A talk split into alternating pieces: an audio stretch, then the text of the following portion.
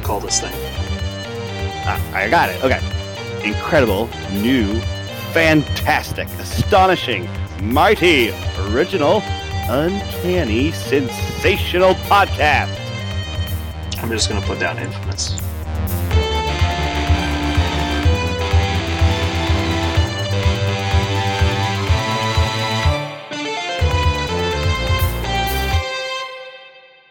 Hello and welcome to Infamous, the audio podcast. This is Brandon or Mutilus on the forum. And this is Parker. Go by Tweak on forums. This is Jeremy. Uh, no forums. No forum. Doesn't believe it. Alrighty. So, doesn't believe in the forums. Like he doesn't believe in using them, or he doesn't believe they exist. It's the inner tubes. I don't. They're the Oh, RO. okay. They're his like- ROUSs. They don't exist. yeah. I thought it was just RUSs. Oh yeah. Why did I say ROUS? I think No, it's just yeah, I thought it RUSs. Oh, I thought it was rodents, Rodents of unusual unusual size. size. ROUS. Yeah, but you there's no you don't you don't make a letter for in the acronym for the O for of. It makes sense. pretty sure I'm pretty sure it's just RUS. Oh my god, nerds are freaking the fuck out right now. Here, you have let's no just do idea, this. dude. People are crashing their R fucking car. dot U dot S search Google. Wrong. It's the R O U Nope. S's. Slavic words. That's not what I wanted. Oh my god. Rus. You're gonna have to edit this. This is gonna make too many people mad. I'm interested now. Just furious. oh, dude. All right, and so if you add rodents, now we get no. It is R O U S. Hey. Nice. look at me. I didn't need confirmation. I knew. Just so the fellow nerds understand that you were the one who was in. Well, we have. I've been saying it wrong my whole life then because Okay. uh, it's okay to be wrong. we wrong. had referenced it. We had been referencing it in like uh, leagues and stuff. We did. There was um, a league at Battlezone where. Uh, there was an event called RUSs, and uh, rodents of unusual size would come out of the forest and attack you. so They're not Uh, the same. We've been apparently doing it wrong for a long time, and nobody ever said anything. That's interesting. All right. So today we have uh, a little bit of stuff to talk about. It's probably gonna be one of our shorter episodes, unless you include the pre ramble that I put at the end, which is all the dumb stuff we talk about before we start podcasting. Uh, but that's going to take us into news. the news. News, news, news, news, news, news, news, news. news, all right, so we actually finally got some news. Huzzah! Yay! News. Uh, it's all about the Inhumans today. A lot of Inhuman stuff. But before we get there, uh, there was a little brief mention, uh, honorable mention for uh, updated faction list. Uh, Angela's been on it for God, what is like seven or eight years. She's been on there, but we finally found out. Sixteen point five years. Yeah, something like that. Uh, But we finally found out where Enchantress goes.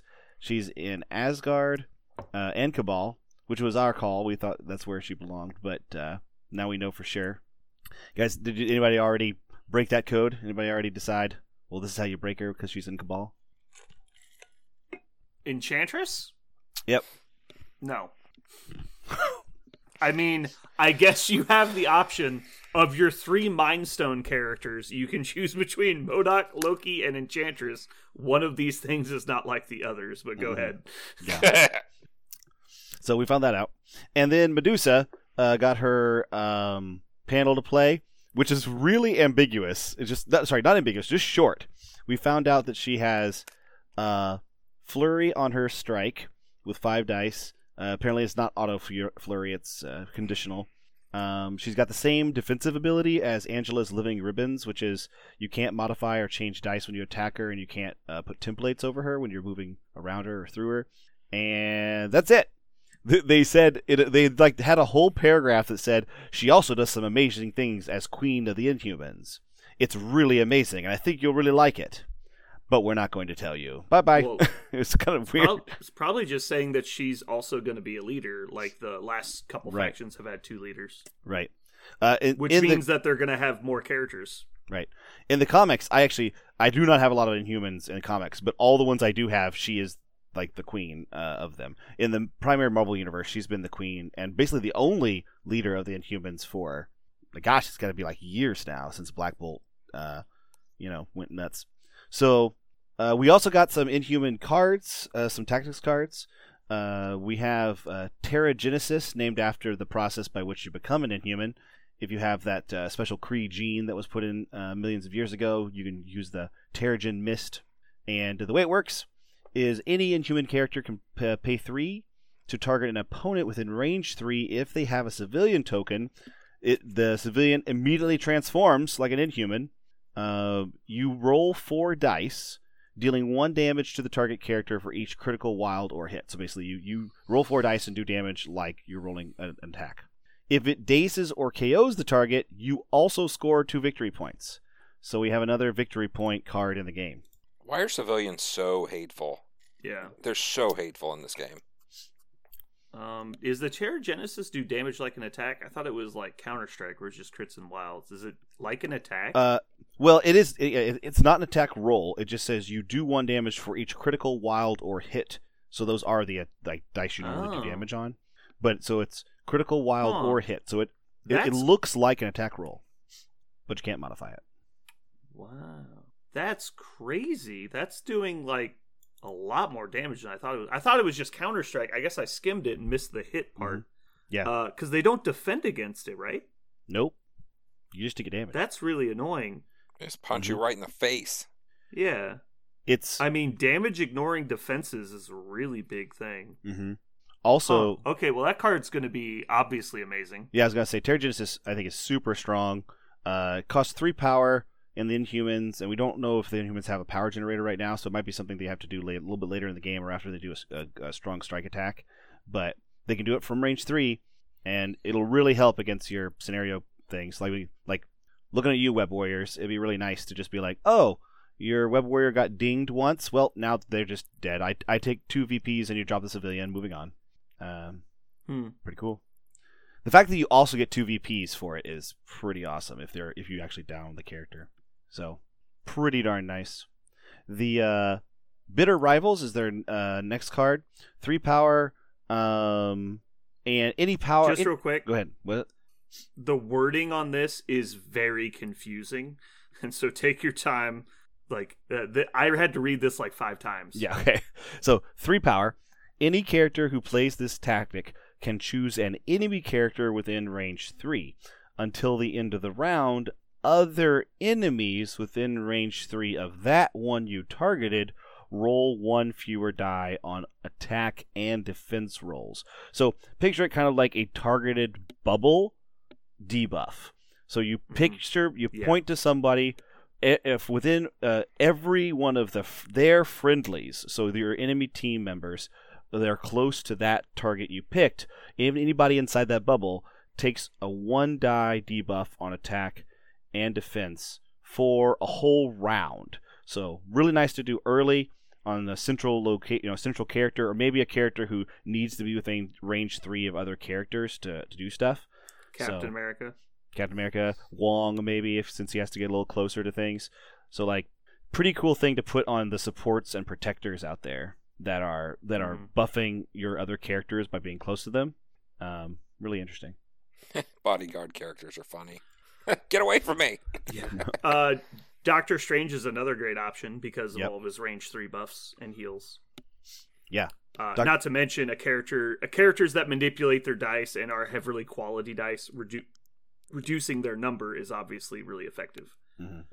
Yeah, characters that roll a whole bunch of dice or teams that roll lots and lots of dice, less effective. But I think, what do you guys think? Is this worth three power? Do you feel like it's going to get three power back? Yeah, hundred percent. I think it'll be interesting. I feel like in this game, I can see some games like if your opponent's playing like uh, you know mission E, you know the deployment E, and they're trying to just run at you with four characters plus, and they're just trying to run down down your throat. Then Bitter Rivals is just like absolutely crushing to them. But if there's if you're playing like a, a wide spread out scenario, and you know you got one person on each point, and everybody's you know way spread out, maybe you're you're tagging two characters with this. Maybe. Uh, I mean, we can. I think we should talk about this after we do the last card. okay. But I I see where you're going with that, and I, I think that this is still a very useful card. Yeah. Last one in Inhuman Royal Family. Any Inhuman character on the team can spend two power. Uh, if you uh, spend power, so multiple Inhuman characters could do it at the same time. Anybody who spent power can re-roll any number of dice in one attack or defense roll during that round. Uh, oh Inhuman my Royal Family. god. during that round. So it's just one attack or defense roll, which is kind of interesting because from what we know about the Inhumans' passive ability, they already get to reroll one dice. So basically, this lets you roll the rest of them any one time. Or I guess the, would the wording be you get to do all of them and then a reroll a single dice? Is that how it would work? You get to do both. I'm guessing. You choose the order in which you modify your dice. Yeah. So you So get you to would, do. You would get to do both. You would get to do the one reroll and then reroll all of them, or reroll all of them and then do the one reroll. Yeah. Assuming that they all have that. It seems phenomenal. Mhm. Like that card seems really, really good. Okay, so yeah, I agree. Obviously, rerolls are powerful in this game. Anyone who disagrees is wrong. Um, so I I think that this is actually very concerning. Um, I feel like all three of these cards are better than all of the X Men cards combined. Like any one of these three is better than the X Men cards Well, in total. you know what's funny? You say that, and just playing X Men yesterday, none of the tactics cards. like you don't played- need any other cards. Yeah, none of the cards I played. First class is their best, and it's okay. I did not play any of them. Oof. Yeah, and all those cards you, that you Fir- just talked about are amazing. First class is useful. yeah, but, sure. and It's Children of Adam fine. is nice, It's but fine. they're both just like, yeah, they're it- fine. it's just okay, and they they tend to not trigger very often. Um, so you end, they end up burning up a lot of roster slots. So I think after you've played them a few times, you end up taking the cards out, which is kind of sad because basically all X Men have turned into for our meta at least is Storm the faction. Is how can you abuse Storm's leadership with other models? Mhm. and it's just been really boring. And so there's obviously we don't have the whole faction yet, and who knows, maybe the next wave of X Men will bring more tactics cards that will make your roster choices more interesting. Uh, but yeah, basically all we've been doing with X Men is taking character specific cards like exceptional healing, and then generics like you know recal and stuff. uh, um, there is a fourth card think- though. There is a fourth card. Yeah, go ahead. And, and the fourth, it's kind of weird because if you look at the panel to play, anybody who read the article, there's a graphic at the bottom that shows you three of the cards, but then the, a fourth card was also spoiled in the article itself. So it's, if you just Yeah, if you just looked at the cards, you may have missed this. But the uh, that's that's why I told you to read it. yeah, the last one, I, the, I I say this because I may or may not have actually done that exact thing. So uh, Mhm.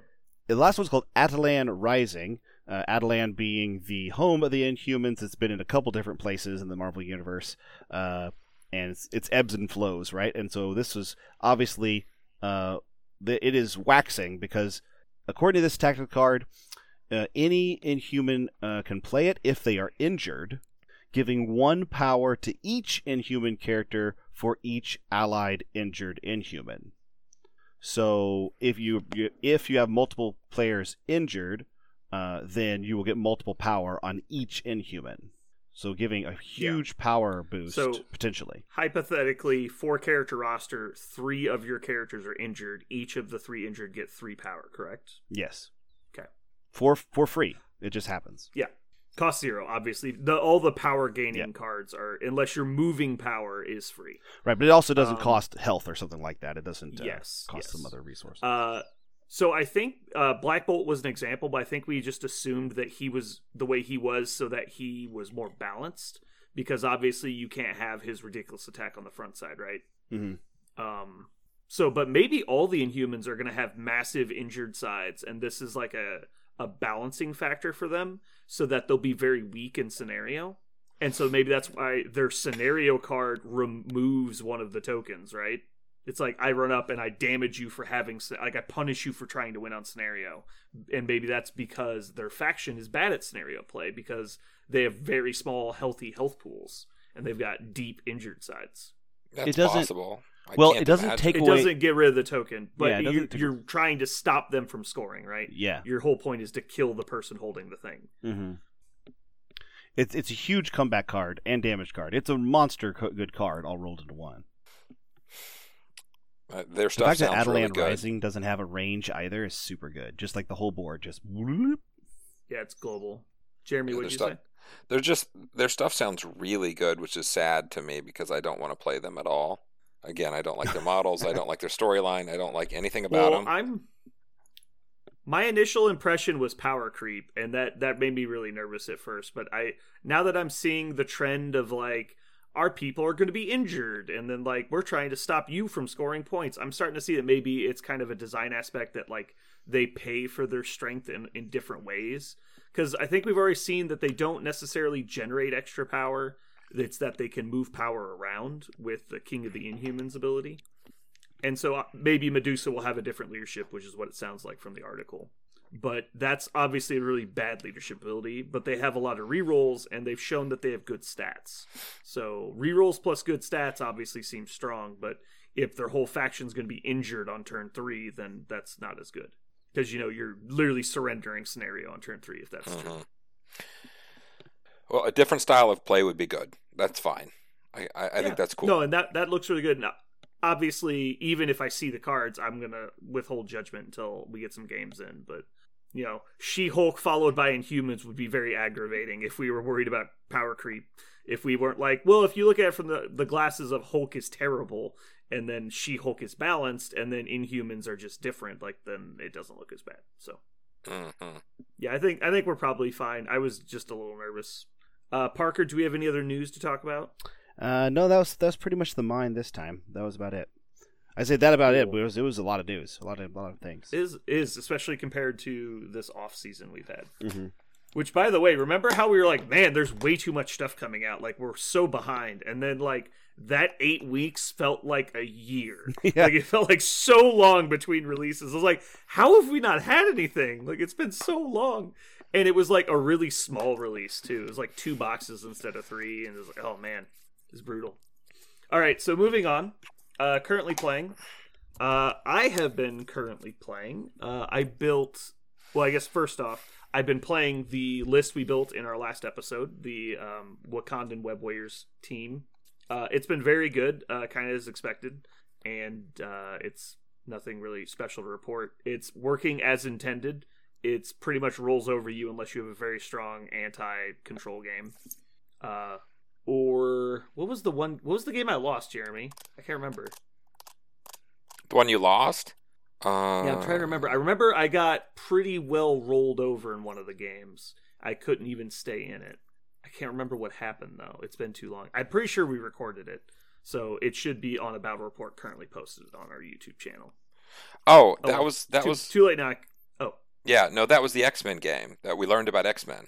Remember, I was playing. that was the storm game. yeah, Storm blew you up. Uh, well, I mean, I I lost on attrition, but like it was just surprising. I'm trying to remember if there's anything specific in that game. I remember a lot of like really unfortunate coincidence timing things that happened. hmm Uh, like we were playing the evacuation mission, which first off isn't super great against high power gainers. And then we were doing oh, and then there was like we were playing MODOK. Yeah, I, I remember now. So MODOK had a piece of terrain, so sure he couldn't push him off very easily. Um, and then yeah, you started evacuating all the people because you were like blowing me up on attacks, and so you were getting to evacuate people on like Taskmaster, and I couldn't stay in it, and I couldn't score Mhm. enough points to stay ahead of you. There was that one turn where I think you dazed four of my five, and so I was ahead of you like twelve to f- six or seven, and then I was like behind thirteen to six, and it wa- or thirteen to twelve, and it was like no recovering. It was really bad. hmm I knew I was going to lose on lose some point gain, but I didn't think it'd be that bad. Uh, so recently, I played X Men with Storm, uh, but I was trying to do um, stay mostly X Men and not like do Taskmaster and stuff. So I did Beast, Wolverine, Storm, Corvus Glaive with Reality Stone, and Proxima, and I really liked it. Um, it it had a lot of synergy in it. Um, the Proxima and Corvus module slides very well into the Storm list because cover and the ability to move around more because Corvus's only problem is mobility and he gets a little bit of it through his um, death blow and he gets some more with mothership but obviously playing an x-men you don't have access to mothership but getting to go with proxima proxima can move and spear throw somebody and stand where she is not placed and then corvus gets to go hop over her and attack somebody and then they start doing this constantly moving around thing and so you can actually attack with Corvus and then place behind uh, Proxima to gain cover again because you're too far away. And then cover plus his damage reduction plus the Reality Stone means he basically blocks three at range. It's almost impossible to take him out at range. It's really interesting. And so Corvus ends up living the entire game, which is obviously really bad for your opponent. Um, Jeremy, have you played anything new that you're really excited about? Um, well, my list I've been playing is a what if list, and it's what if Taskmaster ran around with his friend Storm uh, and became an Mhm. X Men because he's my favorite X Men. Yeah, Uh, Taskmaster, the best So- X Man. best X Man. His Uh, mutant ability to do tasks. yeah, so I played X Men. I played that version of it so I could jam in Ghost Rider, and uh, I tell you, it was a lot of fun. It was a really, really fun list. Um, Yeah, resurrecting Ghost Rider, activating twice, and that stuff. It, it just, it was a lot of fun, yeah, but not, Uh, not moving nothing on to- that interesting. Yeah. yeah. Moving on to hobby projects, uh, we're all working on She-Hulk, Storm, and and She-Hulk, Enchantress, and Angela. I said that wrong. Uh, so obviously, we're all still working on those guys. Uh, moving on to a segment we don't do very often from the forums. Uh, so forums, on forums, today forums. Boo. with from the forums. Or- Blech. Basically, we're just going to bring you some of the need to know clarifications and judgments that have happened on the rules forum because people like Jeremy that are allergic to the internet and computers in general don't sometimes get caught up on this stuff. I have HBO. Uh, this is probably going to annoy the hell out of you guys because it annoyed the hell out of me. But interactions with the new Grievous Wounds card. Uh, so timing, obviously, you uh, you get to apply the Grievous Wounds if your attack dazes them because normally when a character gets dazed, they can't be affected by special rules. But the card says if the attack dealt damage, so it actually triggers during the attack while they're still not dazed. Uh, so yes, if you daze someone with the Grievous Wounds attacks, they're still Grievous Wounds, which is pretty obvious from intent, but is technically questionable due to timing. Uh, field dressing. Yes, you can field dressing a model with Grievous Wounds. How do you guys feel about this? Wait, what? You can play you can play field dressing on a model that is grievously wounded and dazed. the wording. How does that make you feel, Parker? Uh, what's the point? Are you immediately upset? Are you I'm immediately upset? very angry. All right, now I'm going to continue reading the ruling. However, you will not remove any damage from the character.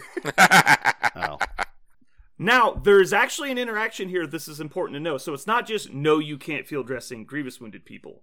It actually kind of matters, but not really. So if you play field dressing uh, or on a grievously wounded dazed model, you remove the dazed token, and the model still has the total damage on it. Then the game rechecks for dazed, and they become dazed again. So if you have an effect that triggers on an ally being dazed for any reason, oh shit, Ronan. it triggers. I, d- I haven't read Ronan yet, but he is an example of sometime that might matter. Also, maybe Punisher. Punisher getting another judgment token. If you're like I or a punishment token, if you absolutely have to have another punishment token, and the wording doesn't say by an enemy effect, you might consider doing that. So it's just a little interaction. It's not really why we're covering this today. It was just a little something thrown in there. Hmm. The next part, um, Age of Ultron and deal with the devil with grievous wounds. Holy shit. Are you guys ready for a ride? okay. um, I'll just shortcut this. Effectively, yes, you can play both of these cards and they work because both of them say uh, when they are KO'd, and so the model is actually KO'd. All effects, period. the The word effects, period, are removed from the characters, right, including Right. grievous wounds. Then the model comes back and you continue the game as normal. That makes sense. So the cards resolve normally. Uh, now the next section, Hela, Queen of Hell. Mm. Hela will be KO'd. The Hela Queen of Hell power happens instead of being KO'd. So she is still KO'd and dies. Cannot be saved by her own power. Oh no. Nail in the coffin, right? So sad. So Hela. and of like so- all of these that all of these that should work, and you're like, Hela's ability doesn't work, but Age of Ultron does. Like, that's dumb. And I understand. I'm not going to argue the wording. The wording is obviously written in a way that this is how it works.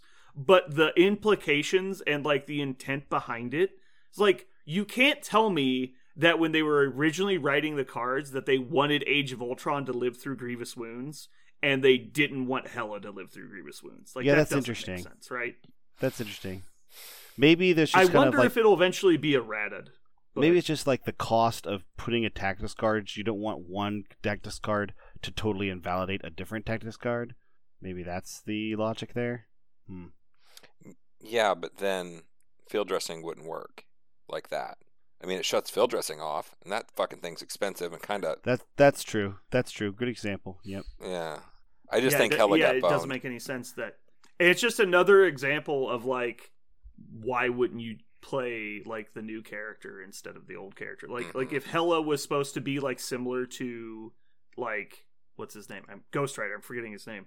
Uh I even though he's more expensive, like he's just obviously better, right? He's the controlly, fighty, mysticky guy, right? Like Mhm. he's faster than Hela, he hits harder than Hela, he's way tankier than Hela, and nothing gets through his bullshit. Where Hela has multiple things that screw her over, and it's just Mhm. like like one of these rules has not aged well, and it, it's just really sad because I want to see Hela on the table, and she just like the more things happen, the more she fades away. It seems like. Huh.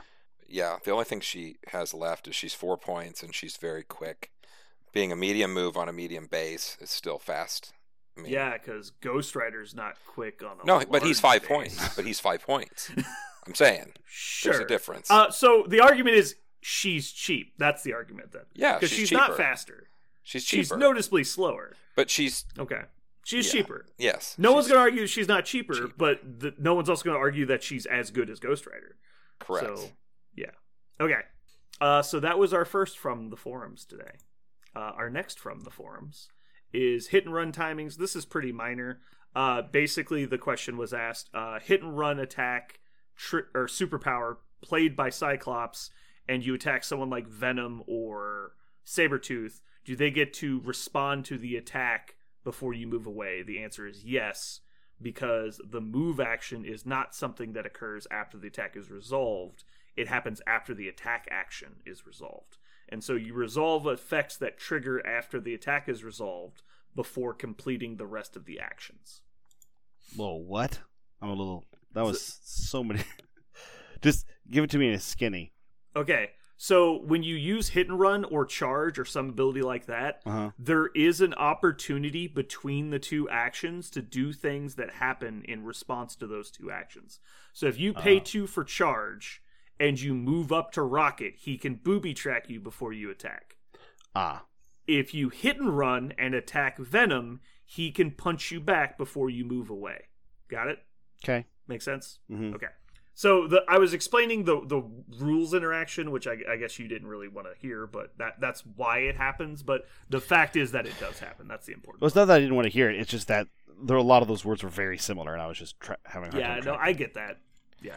The the the key is that it's basically the specific wording of after the attack is resolved is what allows it to go before because it specifically says on, on the timing chart that things that say after the attack is resolved trigger at this moment and the move after attacking does not say that.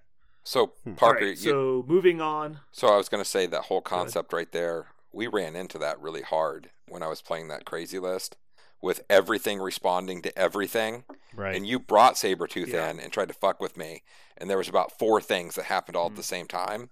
It was insane. All right, Parker, what happens what happens when Sabretooth punches Sabretooth?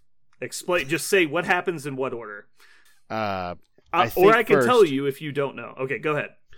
first, I think a very small singularity opens up between the directly between the two models, Not correct. and one and both correct. saber False. tooths Fake simultaneously fall into Fake it. news. Nope.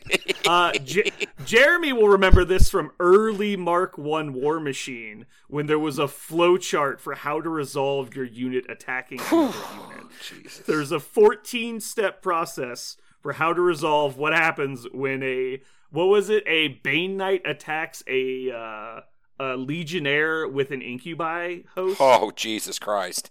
Oh, my God. It was so terrible. Who gets a soul yeah, win? It was basically yeah. Yeah, it was basically uh, whose army dies first in the middle of this single model's attack action. Because anyway, we'll move past it. That's going to be too much to go into. But so the uh, the order of effects that happen are Sabretooth attacks enemy Sabretooth. Uh, enemy Sabretooth triggers Untamed Force and attempts to attack friendly Sabretooth. Friendly Venom plays Lethal Protector, bodyguarding the enemy Sabretooth's attack, triggering so many snacks. so many snacks triggers. you attack enemy Sabretooth. Uh, whose turn is it? That's what happened. Dude, it was fucking crazy. Yeah, it it was it was amazing. I actually did it intentionally planning to play Lethal Protector, and Jeremy didn't notice it. It was great. Uh, so anyway, moving on to our next from the forums, uh, Enchantress rule. Uh, let me check the name of it. It's Amora's Kiss. Are you guys familiar with this one? She just came out, so That's that's the one that it's her ability you to steal an take, objective token yeah, from take somebody. objectives. Yeah. Yeah. Uh, interesting clarification. Yes, Enchantress can steal the enemy Wakandan herb that you normally can't pick up Oh my god. because you can't use the interact action to pick it up, but you can use a superpower to take an objective from an opponent. So, balls. so, another reason to never play that garbage mission. fun fun times, right? All right. So, we're moving on to our next uh, from the forums. This one is actually one I've been wanting an answer to for a long time. I've just been lazy and not asked it myself. So, I'm really glad someone posted this. So, the question is um, let's think of a way I can explain the situation to somebody and have it make sense audibly. So let's say there's a character standing on top of a car, right? And hypothetically, there's a perfect circle of characters standing right next to that car all the way around, right? They're not quite touching the car, they're just right next to it. So a model couldn't fit between the car and all these models, right? It's impossible for them to fit there. And there's no gap all the way around. Just picture that in your brain. Okay. So car, enemy model on top, unnamed model circling it. Uh, Thor uses strongest one there is to throw the model on top the car. What happens? There's nowhere for them to place off the car, and they can't place half on the car and half not on the car. So if they were to continue off the car, they would collide with one of the other models, but they can't stand there because they have to be completely on the terrain or not completely on the terrain. And so basically what happens? The answer is the collision still happens and the model backtracks to back on top of the car along the, the path it was thrown. So basically, hmm. what will happen is you'll continue in a straight line the direction you're thrown until you contact an enemy model, at which point the collision is triggered. The collision will then be resolved. Then you, when the model is not legally standing, you back it up until it's back in a legal position, the shortest distance you could possibly move to be in a legal position along the path you moved. Then you resolve the collision. So the answer is both things happen. You get the you get the throw damage, and the model is still standing on top of the car, not in contact with the enemy model. It's kind of weird, but that's kind of what I was hoping it would be because that that made the most sense intuitively. I think because one thing can't happen and the other thing might happen, so I'm glad you get the the impact. I was But anyway, hoping I know that's kind of boring if you already knew that stuff, but I was hoping for the singularity just because I that that's much more amazing. very very small wormhole. Very small. Yeah. yeah. Both models are sucked in. Man, then, then Magneto, your Magneto model can close the singularity, and that's it. The end. Mhm. so good. Makes good. it second. All right. So that's going to bring us into our quote air quotes main topic today, which is a pretty small topic. This probably won't take us very long. We mainly wanted to talk about because we've been building a lot of not affiliated lists lately. Uh, is it overrated to play affiliated lists? Is it maybe a excuse me? Is it maybe okay sometimes to play outside of affiliations, or have a plan for unaffiliated lists within your roster? I'll, start with something that I obviously go. Oh, okay. Well, now that Parker's ready to talk because it, he it was his time to talk and he chose not to, but I guess we'll do it now. Go ahead. Thank you uh, for yielding the floor. I uh, the one thing I feel like that I really that kept me from doing this for a long time was just how deep the game was, uh, specifically in tactics cards, because uh, the, a lot of the tactics cards that you could play outside of the team tactics cards seemed so much weaker by comparison, with the example of a few outliers that always seem to make it. So this, you know, now that we have some really strong tactics cards being attached to multiple characters, uh, that are also really strong, and the tactics cards just seem to be extremely uh, uh, interesting tactics wise or multipliers. Then basically you your list can is now not like several characters that enable you to play a strong tactics card. It's just one character, like a faction unto themselves, playing their one awesome uh, tactics cards. So you're now able to, you know, supplement the great models on the board that you wanted with you know the tactics options now, which is something we did that didn't really exist earlier in the game. Cool. So basically, Parker likes uh, playing unaffiliated tactics cards. I do. Yeah. I like oftentimes I will be cutting a lot of team tactics cards um like a lot of them just so I can put in the individual ones cuz the individual ones seem so much stronger. Just for In clarity, in case anyone at home is confused, I think we all know what he's talking about, but all of the tactics cards are team tactics cards. You mean the unaffiliated tactics cards and the affiliated tactics cards. Yes. Sorry. Yes. Yeah. I'm just Sorry. making sure everybody's on the same page. I, I think we all, I think most people knew what you're talking about, but I just wanted to clarify. True. Jeremy, what do you want to go with your thoughts on unaffiliated lists? Sure. Um, as for should you do it, should you not do it, is it good, bad, ugly, whatever? Um, sitting here thinking about it, I'm thinking about what we looked up on the rules forum earlier with uh, a quote from Will Pagani. Um, the answer is Oh, yeah. maybe. The answer is maybe. Strong maybe. Strong maybe. Um, there's X just immediately. yeah. Good lord. So there's just so many strong affiliated tactics cards that are just like game exploders. Like um Wakanda forever. Like everybody attacks again. That's crazy. Avengers, Yeah. everybody gets to move for one power. Like there's so many really good ones. But then again, um uh there there's there's some that are not so great. Some of the faction abilities are not so great. So is it better to simply say, I'm going to put these excellent cards for these excellent five or four point characters and really get every bit of juice out of this? Um, and is that better or the equivalent? Will that win you a game? God, and I, I don't know, but I can tell you it's a lot of fun because I've played a bunch of them now Yeah. trying to see what you can do. And when you get a bunch of guys running around who really don't care, they don't care to be within three. They don't give a shit about any special things. They're not worried about um, getting things cheaper because they already got awesome cards and they already produce power because they're awesome. Um, so maybe, I mean, I, I certainly haven't played it enough to have a definitive answer, but it's really a lot of fun. That's kind of the answer I have for now. Yeah, I think uh, we've been we've been kind of spitballing stuff at, the shop, and since we've been talking about list building lately, I think it's something you might look at. Like, it, obviously, most rosters won't have something like this, but you should probably look. And if you're playing a very thin margin on affiliated characters, kind of like Jeremy was talking about with his X Men list, he's basically got Beast Storm, maybe Wolverine, and then Taskmaster's basically his affiliateds, and then like six more unaffiliated people. And so his goal is basically to already jam as many unaffiliated in there as possible, because he's trying to abuse the faction ability on other characters.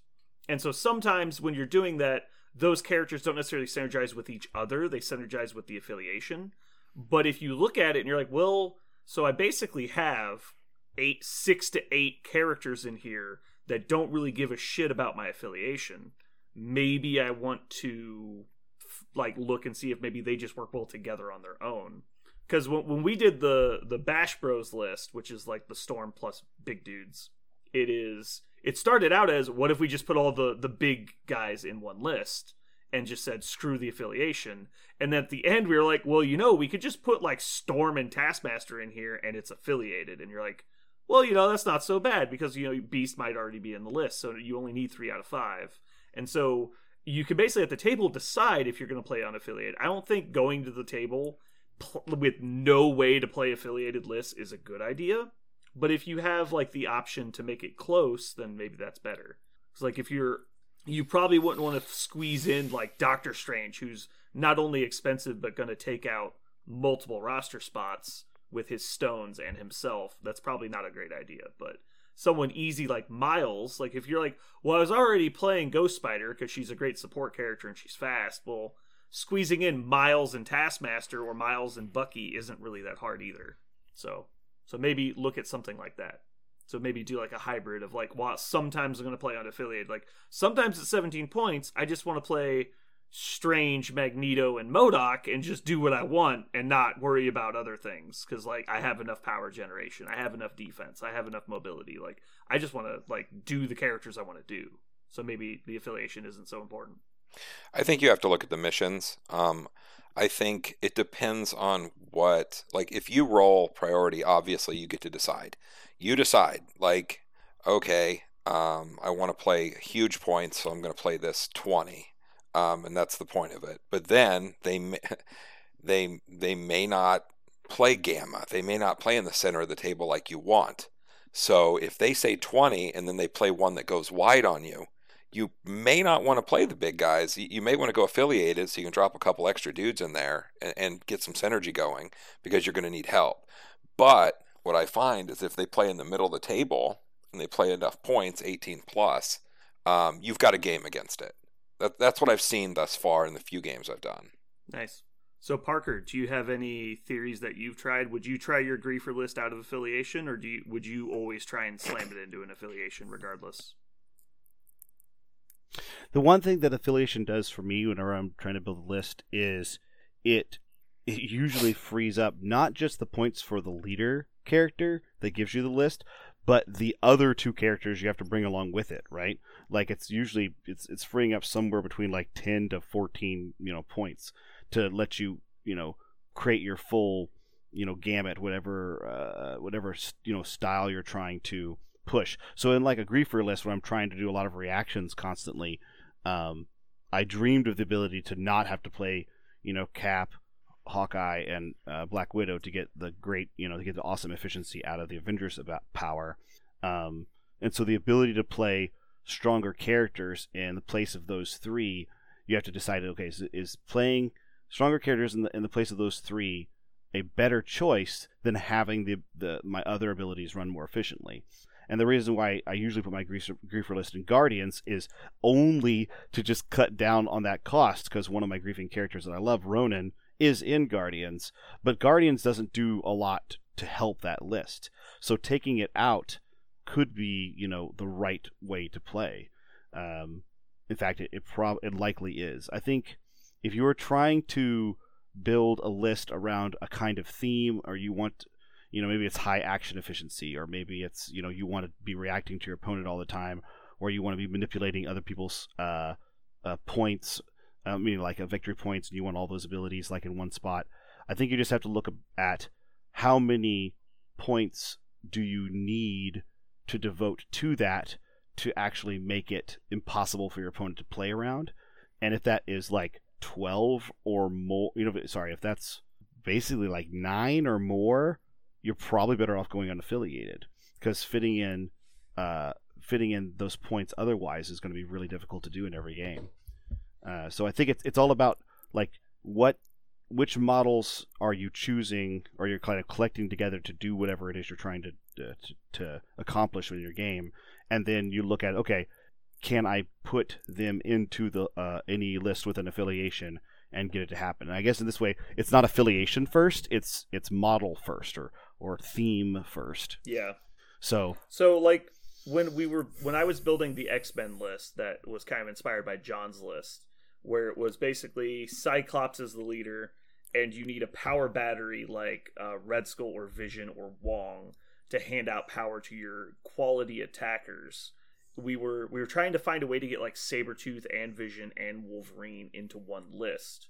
And it just wasn't working because the points because you're like, I need Vision, I need Venom, I need Sabretooth, I need Wolverine and Cyclops, and it's like, well, I'm already at 20 points, like this isn't working, and so they, we were always like one character short. We felt like, and so I think basically what kind of born the Bash Bros list was like, let's just get rid of the X Men junk that isn't worth it. Like it's we're trying to make up for the lack of efficiency from these base models that was giving us our affiliation bonus and make up for that with these extremely efficient mercenary type models that were dropping into a subpar efficient list to make up for its failings. What if we just cut the head off the snake and just like had all meat, right? Like, what if it was just all the good stuff in the middle? Would we need the power sharing? And that's kind of like what started that thought process. And then obviously Ghost Rider and Ronin are obviously just a great combo to slam into that. Um, and then later on, uh, we played one game that's also about a battle report. We played, we play tested the list we built last week, the Web Warriors list, versus a Swarm list, where it was basically Guardians of the Galaxy, but in addition to the base like four or five Guardians you normally play, it was just all the other two point models as well. And so at 15 points, you get like six characters. It's like silly the amount of people you get to bring because it's six two pointers and then oh no seven it's seven characters at 15 points But we and then pl- you just like slam star lord in on top and you're like we we played at 18 but the lit like can you imagine you you have to play gamma waves and your opponent's like cool here's my seven guys and you're like what? Like like how how do you deal with seven characters? Like like it's like well you're not affiliated. It's like i don't need star lord's fucking plucky attitude to get me through this game. I have seven bros. Like like this we're about to go to pound town here. Like what do you do about it? It's like i have three freaking characters. It's like I don't care if Magneto toasts two of them because you know what they are? They're body blockers, so you can't throw shit at the rest of my guys. And then everyone just comes over the top, and you're like, "Oh no!" It's like, "Congrats, you killed Okoye and Wong. I'm so crippled." now that they have so many models. Anyway, so that's what- Yeah, it, it it's it's more. It, it's an interesting topic. Again, I I'm still a solid maybe. hmm I think it's an interesting idea to have a dual plan. Kind of like, do you play dual affiliations? Like, well, do you play one affiliation, one unaffiliated? I think we're getting to the point where it's becoming an option, especially with multiple unaffiliated characters now released, because Punisher isn't in an affiliation, and so like you're not really expected expecting anything from your affiliation on Punisher. Like he's he's so good on his own, just as a drop in. It's like, well, if you just put a bunch of characters like that into a group maybe we'll see more unaffiliated characters in the future that don't need help from anybody like they're kind of designed as a complete package on their own as where a lot of like the leaders are missing something like they're meant to get help from their team and I think that's like the key, right? Uh, that's what I kind of said earlier. Like a, a character that's that is its own faction. Ghost Rider is a really good example. Like he is in Defenders, but he doesn't do necessarily anything for Defenders precisely. But he's got all these other things. He's got like the ability to help other people when they get attacked. It doesn't mean they don't have to be defenders. He has the ability to uh, harm your opponent when they're doing crits. Uh, he doesn't have to be in defenders. He comes back from the dead if there, if you have another character on the board. He can move characters around. Like he has two faction cards himself, and he himself has this cool theme. He's like a little faction. So. Like dropping a bunch, and there are now like eight characters like that. You could probably I take would- eight. I think there are eight. I would there, even there are so many characters like that now. It's easy to do that. I would even argue that he doesn't even like to be in Defenders. That's a lot of goddamn points. Like that's Right. so expensive. Right. i do think strange and ghost rider is a really strong combo but it's hard to swallow like the 12 points when you're probably taking the time stone That's huge. it's like man what do you do now it's like well you might as well just put ronan in because you're done like, Yeah. like that's the list Good lord. and then you're gonna freaking field dressing your dazed Ronin that's grievously wounded and just deal with it. Mm. Yeah, I'm just Did we looking check like that yet? I'm gonna I'm gonna pull Ronan up now. I'm just kind of Uh, looking it's at the gotta game. say enemy effect, right? I was just looking at the game right now, just like flipping through characters. Yeah. And there are a lot of characters that just kind of they're just going to do their thing. They don't need a faction. Like they are kind of their own faction. They have cards. They have cool stuff.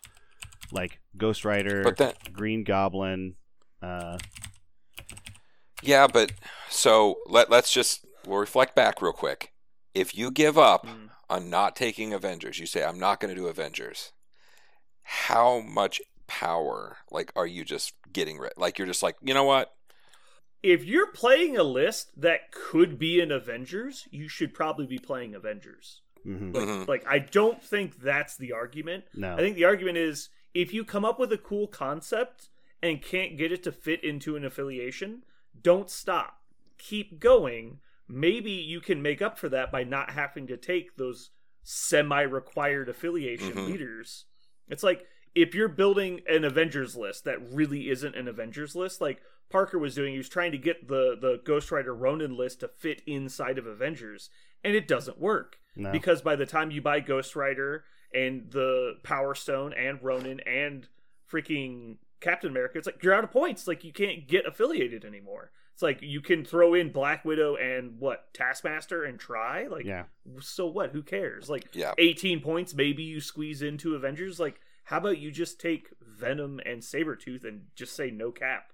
Like I'll be okay. And but between Venom, between Venom has Lethal Protector, uh, Sabretooth has two cards that are great. Uh, Yeah. Ghost Rider has uh, one card that's phenomenal and another card that's just fine. And like it's there's so many characters in the game right now that are going to bring so many fantastic things also into your game. Like it's Yeah. there are characters in the game now that you you drop in lists because they have that tactics card because they have that one rule listed. So like Yeah. so if you can do that enough times in your in your kind of mercenary hodgepodge, the potpourri of, of Marvel Crisis, like it should be really strong.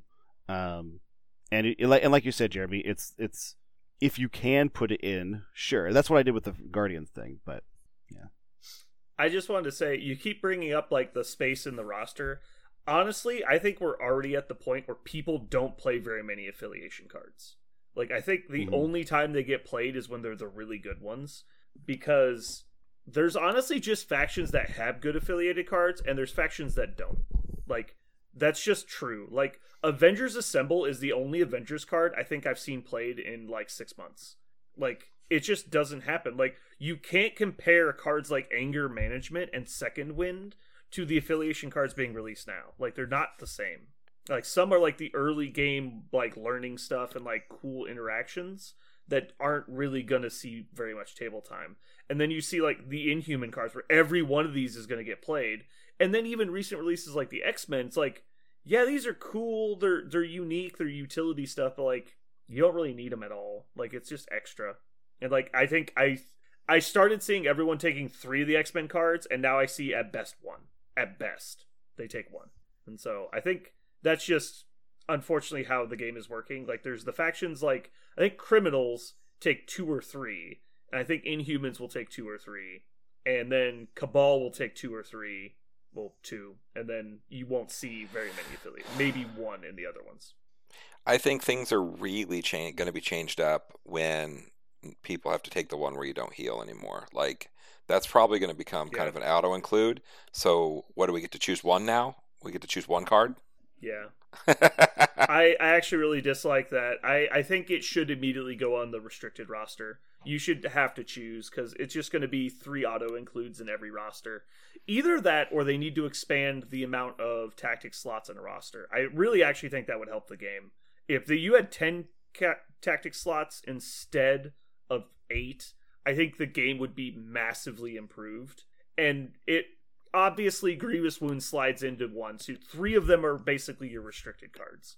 Because if Grievous Wounds doesn't get restricted, it it's an auto include in every single list. Because field dressing's the best card in the game. The card that counters the best card in the game is then the second best card in the game, in my opinion. I know it doesn't quite work like that, but I'm telling you, it's going to swing games so hard. So those are three auto includes. If you have one affiliated card auto include, you're choosing four cards. Generally, two of those go towards character specifics like lethal protector or exceptional healing.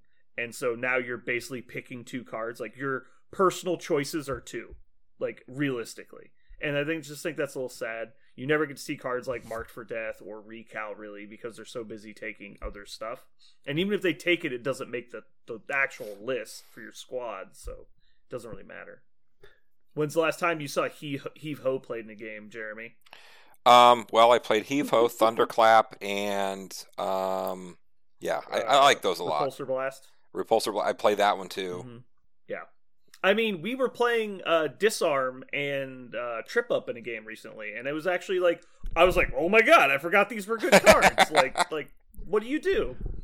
Like the last time I got disarmed was uh, October of nineteen. Like I can't even remember. Oh, yeah, so I just wish like I think there, I think there are a lot of good cards, and I think a, a pick ban system long term might actually be a good format to break it up a little bit. That way we don't see like the same eight cards over and over again. Because if you brought like I don't know, like let's see, like basically like if the what's the is it Battle Arena? I can't remember the name of the freaking format we played on stream. Uh, basically the pick ban format in the alternate game modes. Mhm. It was actually really fun. Uh, we didn't put much prep into it, so it looked like we were noobs because we were. We we intentionally didn't practice it so it would be like our first time playing it, and it was a lot of fun actually. Like once we actually got to like into the picks and bans, it was actually a lot of fun, and so we Mhm. I kind of want to try that again. We just put some more thought into list building. Um, I think there's a lot of strategy in that, and mainly like or like the drafting format, like we were talking about in the pre-ramble, being able to draft tactics cards and stuff could be really fun. That way, you're not worried about like the same people playing the same stuff over and over again every game. I like to play new stuff. I wouldn't want to play it as a league format because I don't want to be stuck with the same thing for like a month because I like to play different stuff. Mhm. All right. So I think we've, unless you guys have something to add on the unaffiliated topic, I think we beat it to death pretty much. Mhm. Careful, we might become Games Workshop, kicking dead horses. Oh my. Will money come? will money come spraying out the backside of it if we keep kicking it? I mean, I assume.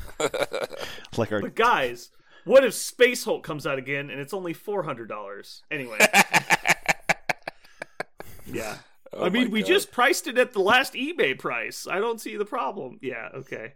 Uh, moving on to our next topic, uh, which is a kind of new segment. We've done something similar to this before, but this is going to be the one moving forward. It's called Over and Under. Each of us, in turn, will choose something that we're going to choose category first, and then we'll choose something in that category that we think is overrated, and then once we've all done that, we'll go through and pick something that we each think is underrated in turn.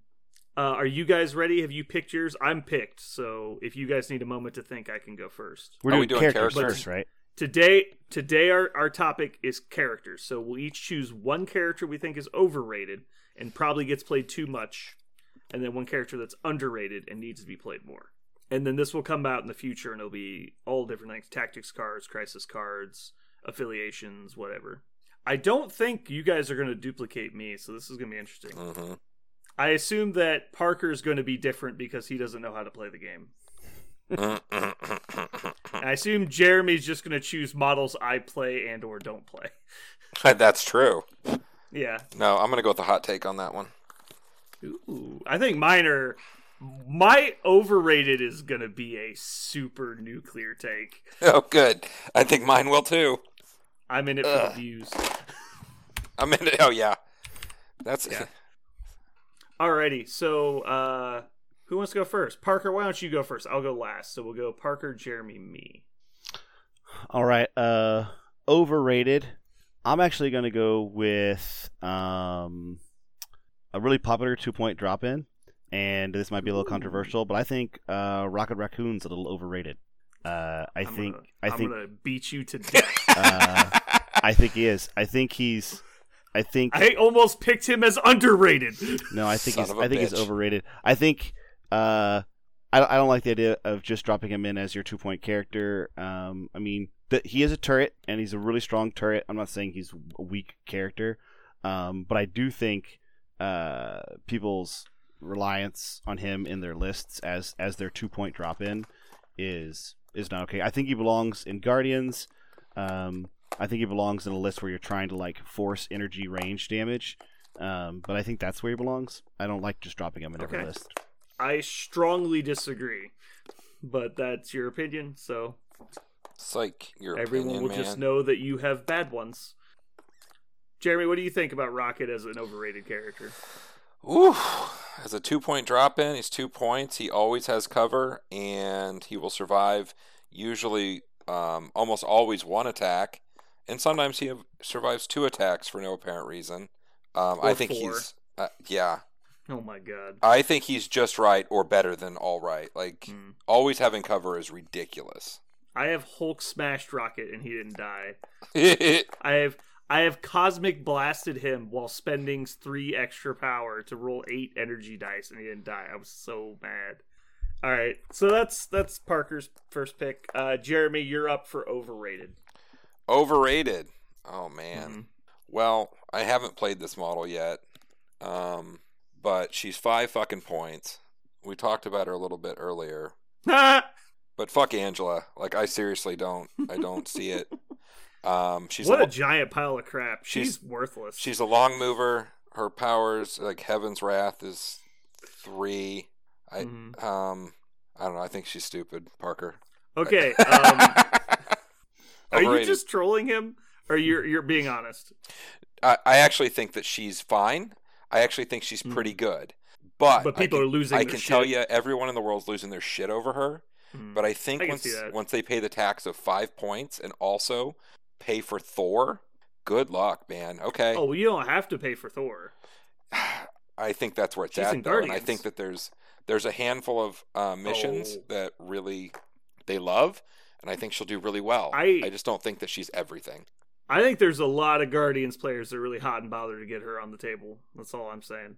Yeah, I think that giving her rerolls and giving her uh just just rerolls honestly is all she really needs. Uh I was say I she has so many fucking dice. I will say that her spending attack is massively overrated. That attack is not Yeah. good. She will very rarely ever use that attack.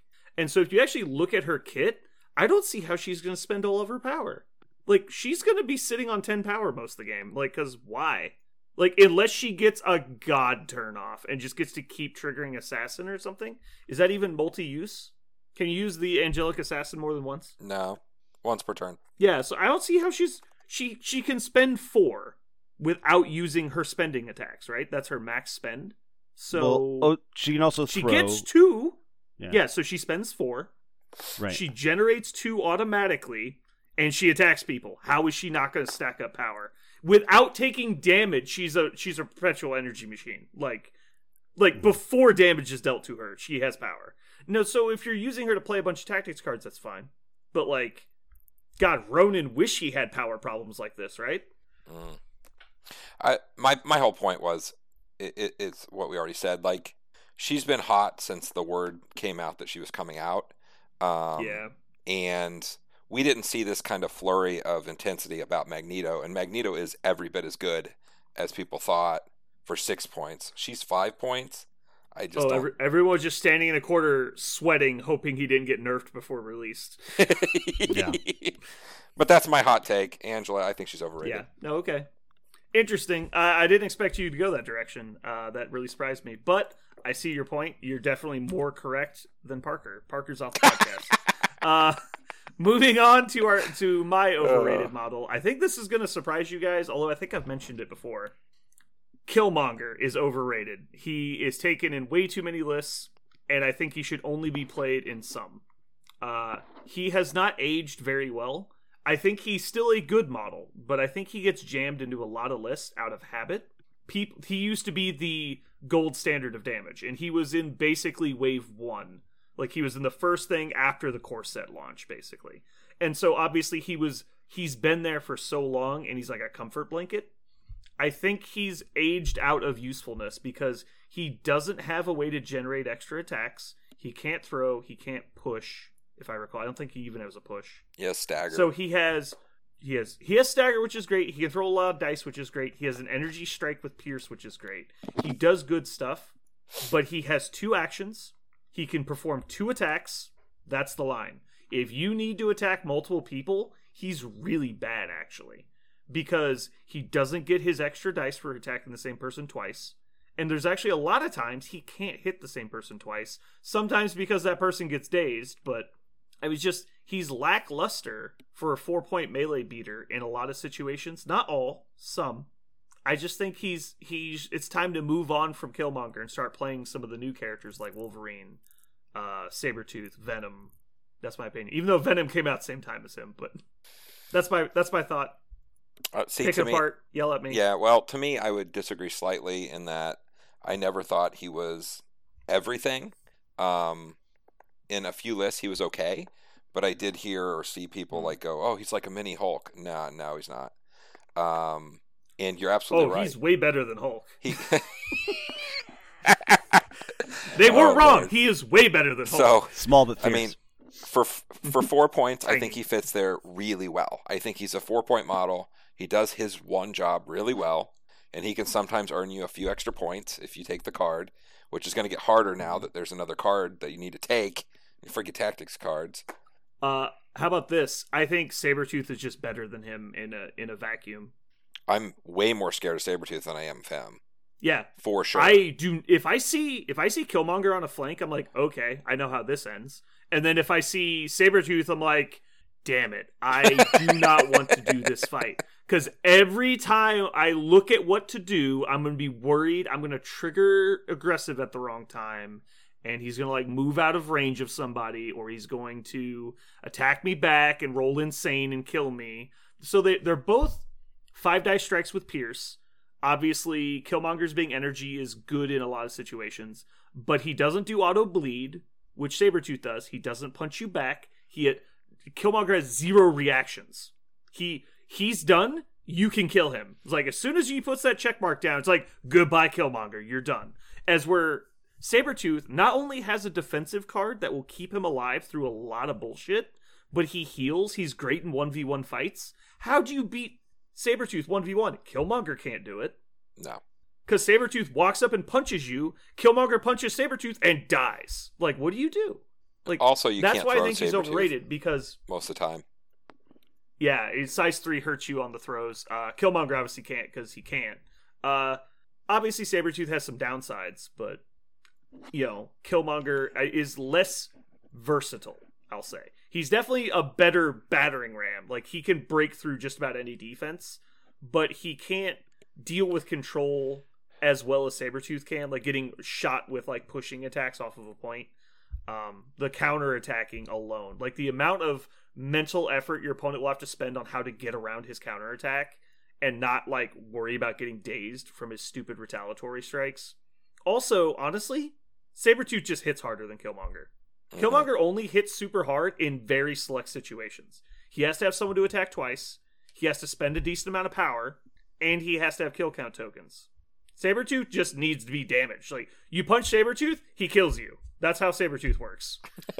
I'll say He's also a long mover. Like, oh, There- sweet, I take one- three damage, I spend for no mercy, you're dead. Next person. Like, you just there on. one thing I'll say about Killmonger though that that uh, I there's one thing that's continually hyped about him is he belongs in three factions and he actually likes being in all three factions.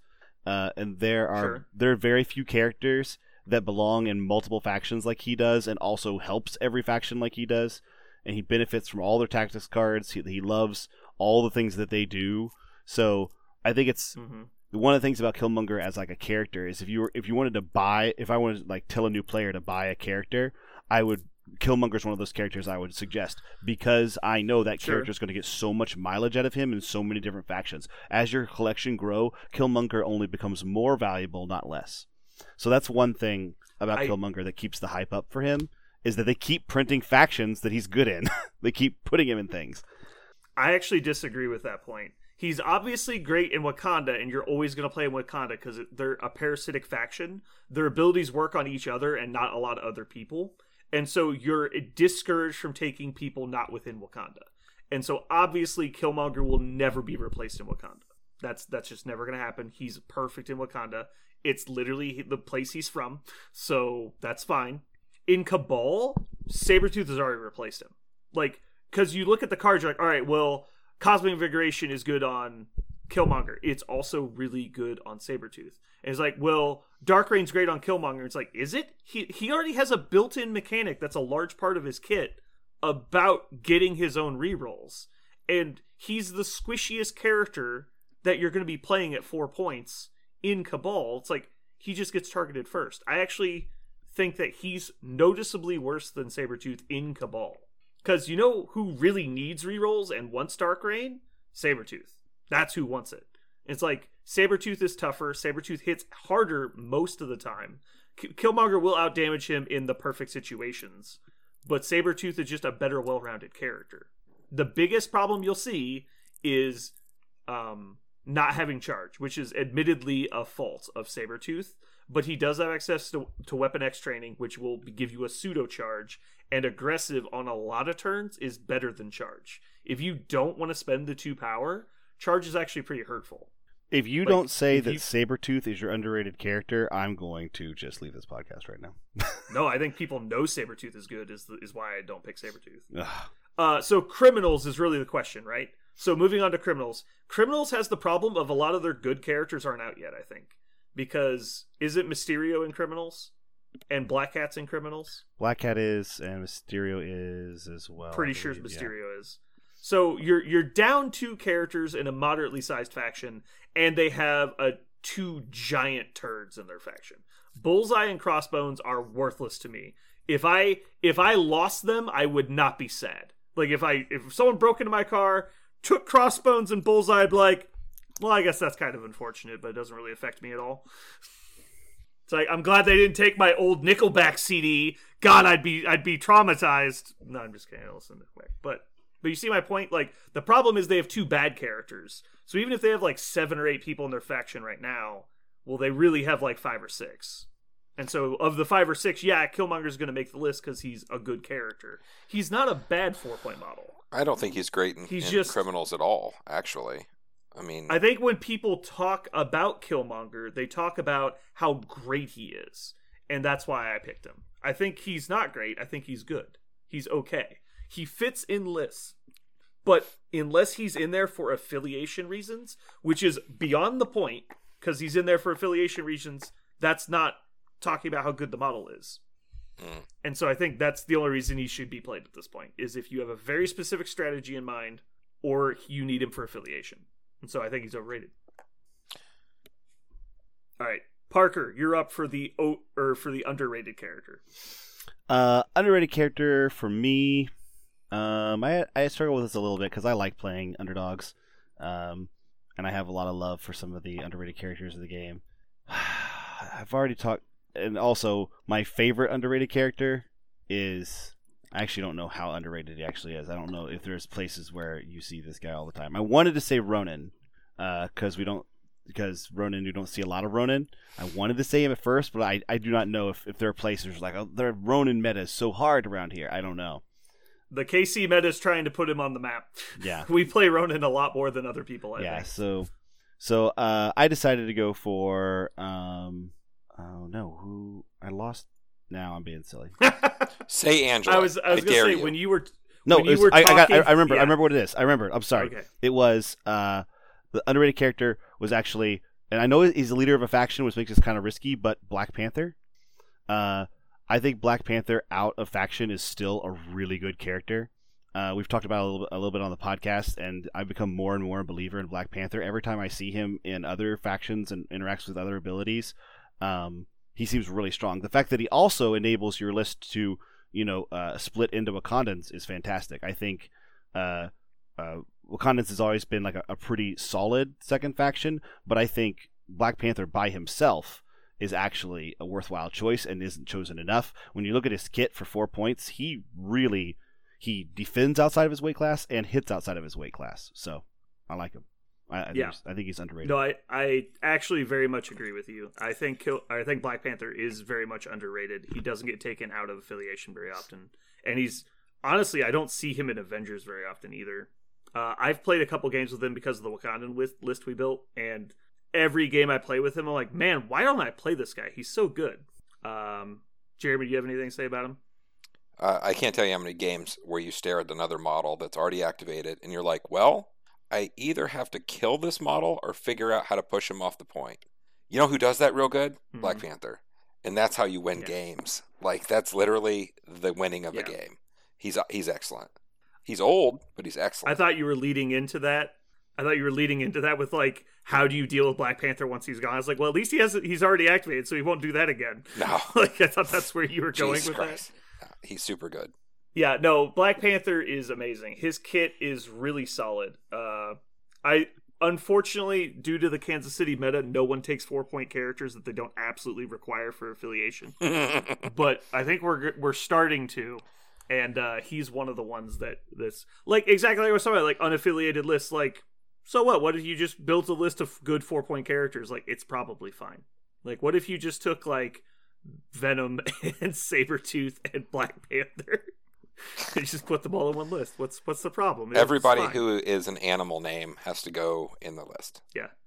I almost chose Black Panther as my underrated model, so I do Killmonger Black Panther because I know when it first came out, people are like, just throw the Black Panther away. Like they didn't, Yeah. nobody played Black Panther. It was just Killmonger. Everyone, every game had at least one Killmonger in it. And I didn't see Black Panther, but the two times I played him, I don't think I ever played against him. All right, Jeremy, you're up. Okay, so mine, being that I've been on this griefer um, list build, trying to make it miserable for everyone on the table, um, I'm going to include the one who I haven't actually fit in my list yet, but Loki. I, I think Loki is crazy good. Um, and if you've been on the other side of trying to spend your power to do things and your opponent reminds you, it costs one more and you suddenly can't do anything. You can't charge, you can't throw the thing you wanted to throw. Um, and you have to re like address how your turn is going to be, even though you've activated and moved. And you're like, fuck, well, I guess this guy's wasted. Um, and you can target Loki when he lets you target him, which is also annoying. Uh, yeah, and I'm talking about the five point Loki, not the four. Yeah, Mind Stone Loki. Mhm. Not six point Loki? Oh, I'm sorry, six. It's the he mind. doesn't even remember which two point stone he can take. Yeah, no, he doesn't want the yeah. Space He, wa- Stone. he wants the yeah six points. I think Space Stone Loki might have some play actually. Uh, nobody's actually looked at what happens when you get to move Thor out of activation, but I, I think it's interesting. Anyway, moving on. Uh, I again, I'm going to strong disagree with this. I almost picked him as overrated. Uh, I think that, and this is going to sound really bad because I've played you playing Loki, but I think every time I've played and lost to Loki, it's it was despite my opponent's play uh, every time I play against Loki, dice happen. Honestly, like I go to attack Loki, and like no matter how many six dice attacks I spend at him, he takes zero damage. Which it's not because of I am a god, because they always forget they have it. It's they literally just stand there, and I just don't roll hits. Um, I do think the stuff he brings to the, the table is valuable. I don't think it's worth his point cost. That's my position on it. I've played a little bit Asgard, not a ton but I every time I put Loki on the table, I'm like, you are just like half of MODOK, and I just want you to be all of MODOK, and you cost the same. Mhm. Like I just don't like Loki is easier to kill than MODOK in my opinion. Like he sure he's elusive, but like that shit costs power. Loki doesn't have infinite power. He has a lot, especially with the Mind Stone. But dude, it's like three power a turn. He doesn't attack very often. Where's your power coming from? And it's like, well, I can't attack him. He'll just trickster away. It's like, exactly. Which means you've spent nothing and he spent three power. Just do that every time. And it's like, make him trickster away, get his debuff off of you, attack somebody else. Like, I don't know. It doesn't seem that hard to me, but I don't know. I I have lost Loki. He has definitely impacted my games, but I feel like the reason he's impacted my games is just because like weird dice math meant that he doesn't die for two turns when he should. Because he's don't know. Loki. He's really I'm not good. a fan of Loki. Yeah, exactly. You're Yeah, just not very good. Play better. Yeah, because MODOK and Magneto point blank dumping four attacks into Loki should do zero damage. That's math. That's what I counted on.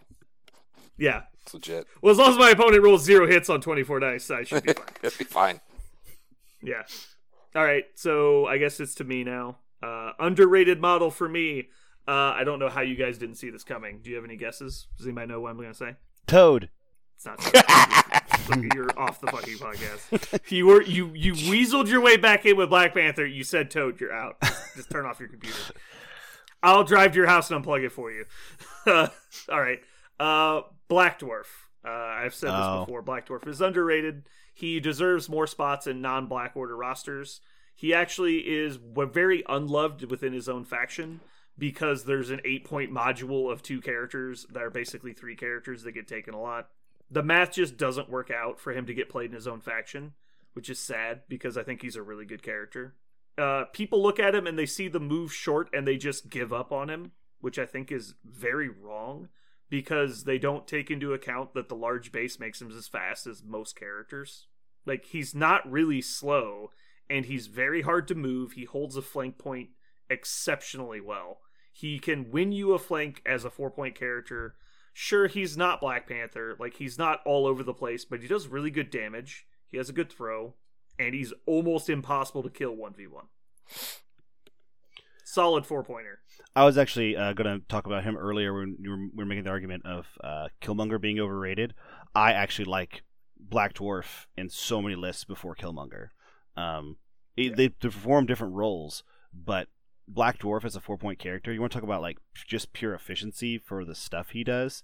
Um, there's a famous moment in an early podcast when we were rating Black Order characters, and Jeremy and I, I screamed at you guys for on 10 Black. Dwarf, and and if you want to go back to the videotape, uh, Brandon tries to convince us for like ah, what was it like seven or eight hours that he's a good character, and we I was refuse to believe you. He was really was- upset. He was very upset. yeah, I well, and I think it's funny because if you, I initially yell at you guys, and then I just kind of get quiet for a while because I thought you were fucking with me. I honestly thought you were joking when you were saying he wasn't good. I was like, all right, can we get past this? And you're like, yeah, my rating's a three. I'm like, no, but what's your real rating? He's like, no, a three. I'm like. Yeah, I get the joke. What's your actual? rating? He's like, no, we like we rate him a three. I was like, you guys are insane. Like, I lost my shit. I didn't know what to Flaming do. bag of dog I thought shit. that you guys like like randomly like your doppelgangers had made it into the the discord call and i thought that like like they didn't know how to play the game and they thought low numbers were good. Like i didn't know what was happening. I was like he has like the best defensive stats in the game. He has like the most hit points outside of hulk and he has a six dice strike. You're like yeah i just it's two for me dog. I'm like what is happening I literally after playing him, after playing him, I can tell you that he is a really solid character. Um, for four points, I think, and that, I think that's the thing is he's he's very very strong for for that four point thing. But I, I I agree with you. These I don't think he'll ever be rated like he should be. I think he'll always be underrated because, like you said, he doesn't fit in his own faction, and so you, people aren't putting him down to see what he does like in his own faction. And then when you're looking at the pantheon of the game and you're looking for four point characters, he doesn't have a lot of flash. He doesn't have a lot of glitz. Like he's not a super shiny character that does a whole Yeah. bunch of things. And when you when you start crunching the numbers, you're like, holy crud! Look at all the stuff he can do. But if you're if you don't if you're looking for you know really cool tactics cards, we don't have any of those. If you're looking for really cool themes, we don't really have one of those. Uh, so yeah he's not super attractive, but he is really strong. Uh, so some quick pros and cons. Cons, obviously, like we say, he doesn't fit in his own faction. Pros, you know who fits in his faction even less? Ebony Maw. Yeah. that guy makes his own affiliation even less than Black Dwarf. Hey, But you know another con? He's unfortunately boxed with Ebony Maw. Yeah. Uh, so he's unfortunately a fifty-five dollar model. I think. Like, just I think he might just be fifty. But yeah, it's overpriced for Black Dwarf because uh, he comes with Ebony Maw. Unfortunately, hopefully, who will eventually be fixed. Uh, and then pros, I think his model is awesome. It's a great figure. his model It's very is super intimidating. cool. Yeah. Yeah, it's got some cool detail on it. It is a little blocky because it's it's not as clean as the new sculpts, but the the concept of for it was spot on. They do a really good job of hiding the gaps on the model. Uh, very nice.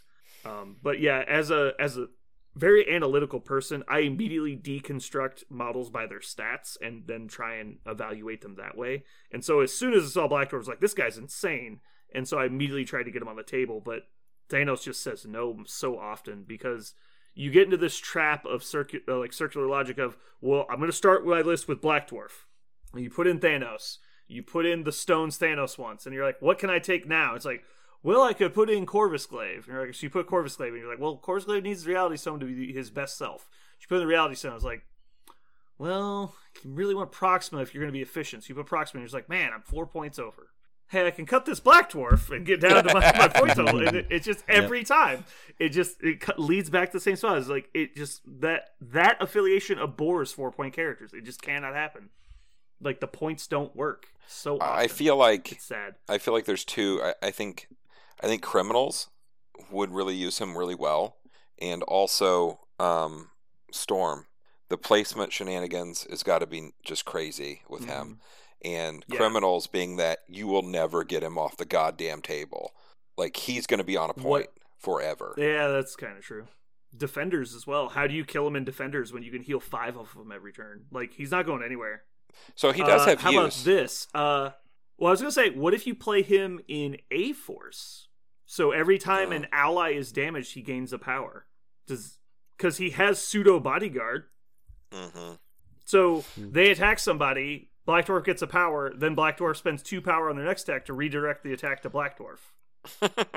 and then you you get on the da- and then you're like, oh, I took a damage, I gain a power, and then they attack somebody else, like I gain a power. You're like, hey, I'll bodyguard this next one, and but he doesn't have to be next to the person you're bodyguarding. He has to be next to the attacker.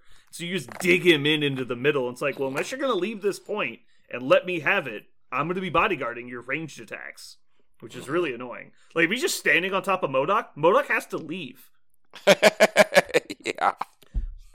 He's. I think Anyway. he has play, but for some reason we just can't seem to Mm-hmm. get him in there. You know, like Yeah. Hmm. Yeah, I, I think I just gonna I'm gonna make a stronger effort for it. I and all of the I do this with all of the Black Order. I had to make an active effort for the X Men list to put Corvus and Proxima in there because I look at them as like a different game. Like there's the there's the Black Order game and then there's Marvel Crisis Protocol. And I do, I don't even keep my Black Order models with the rest of my models. I keep them in the display case with my Black Order diorama. I don't even put them on my tray because it's so rare I even consider putting them in a, a list outside of Black Order. I think Corvus and Proxima have a lot of play in other, like a lot. They do. They do a lot for the game. Yeah, I mean they're they're good. I think there's definitely some lists that take advantage of it more. I really like the storm interaction because the medium base with two models that already want to stand near each other the whole Mhm. game is just is exactly what they want. Uh, also, cover plus damage reduction, very solid combo already. So yeah, that that's great. The problem with with we see every time with X Men is when you have an eight point non X Men module. Guess what the rest of your list is? Oh, it's like uh, Storm Beast Taskmaster. What a great list! And you're like, well, that's just boring. Like it, it's just it's derivative, which is why. But unfortunately, with X Men in that that situation, you can't cut the affiliation because that's why the list works. the The affiliation bonus is what you're trying to abuse. Um, but yeah, I, I I think we made some good choices here today, except for Rocket. I don't know how that happened. That makes no. I don't. I think he's. You guys let me talk to him for 45 seconds before you poo pooed me. I, I think he's Undefendable. overrated. I- I- Undefendable. I, think he's overrated. undefendable.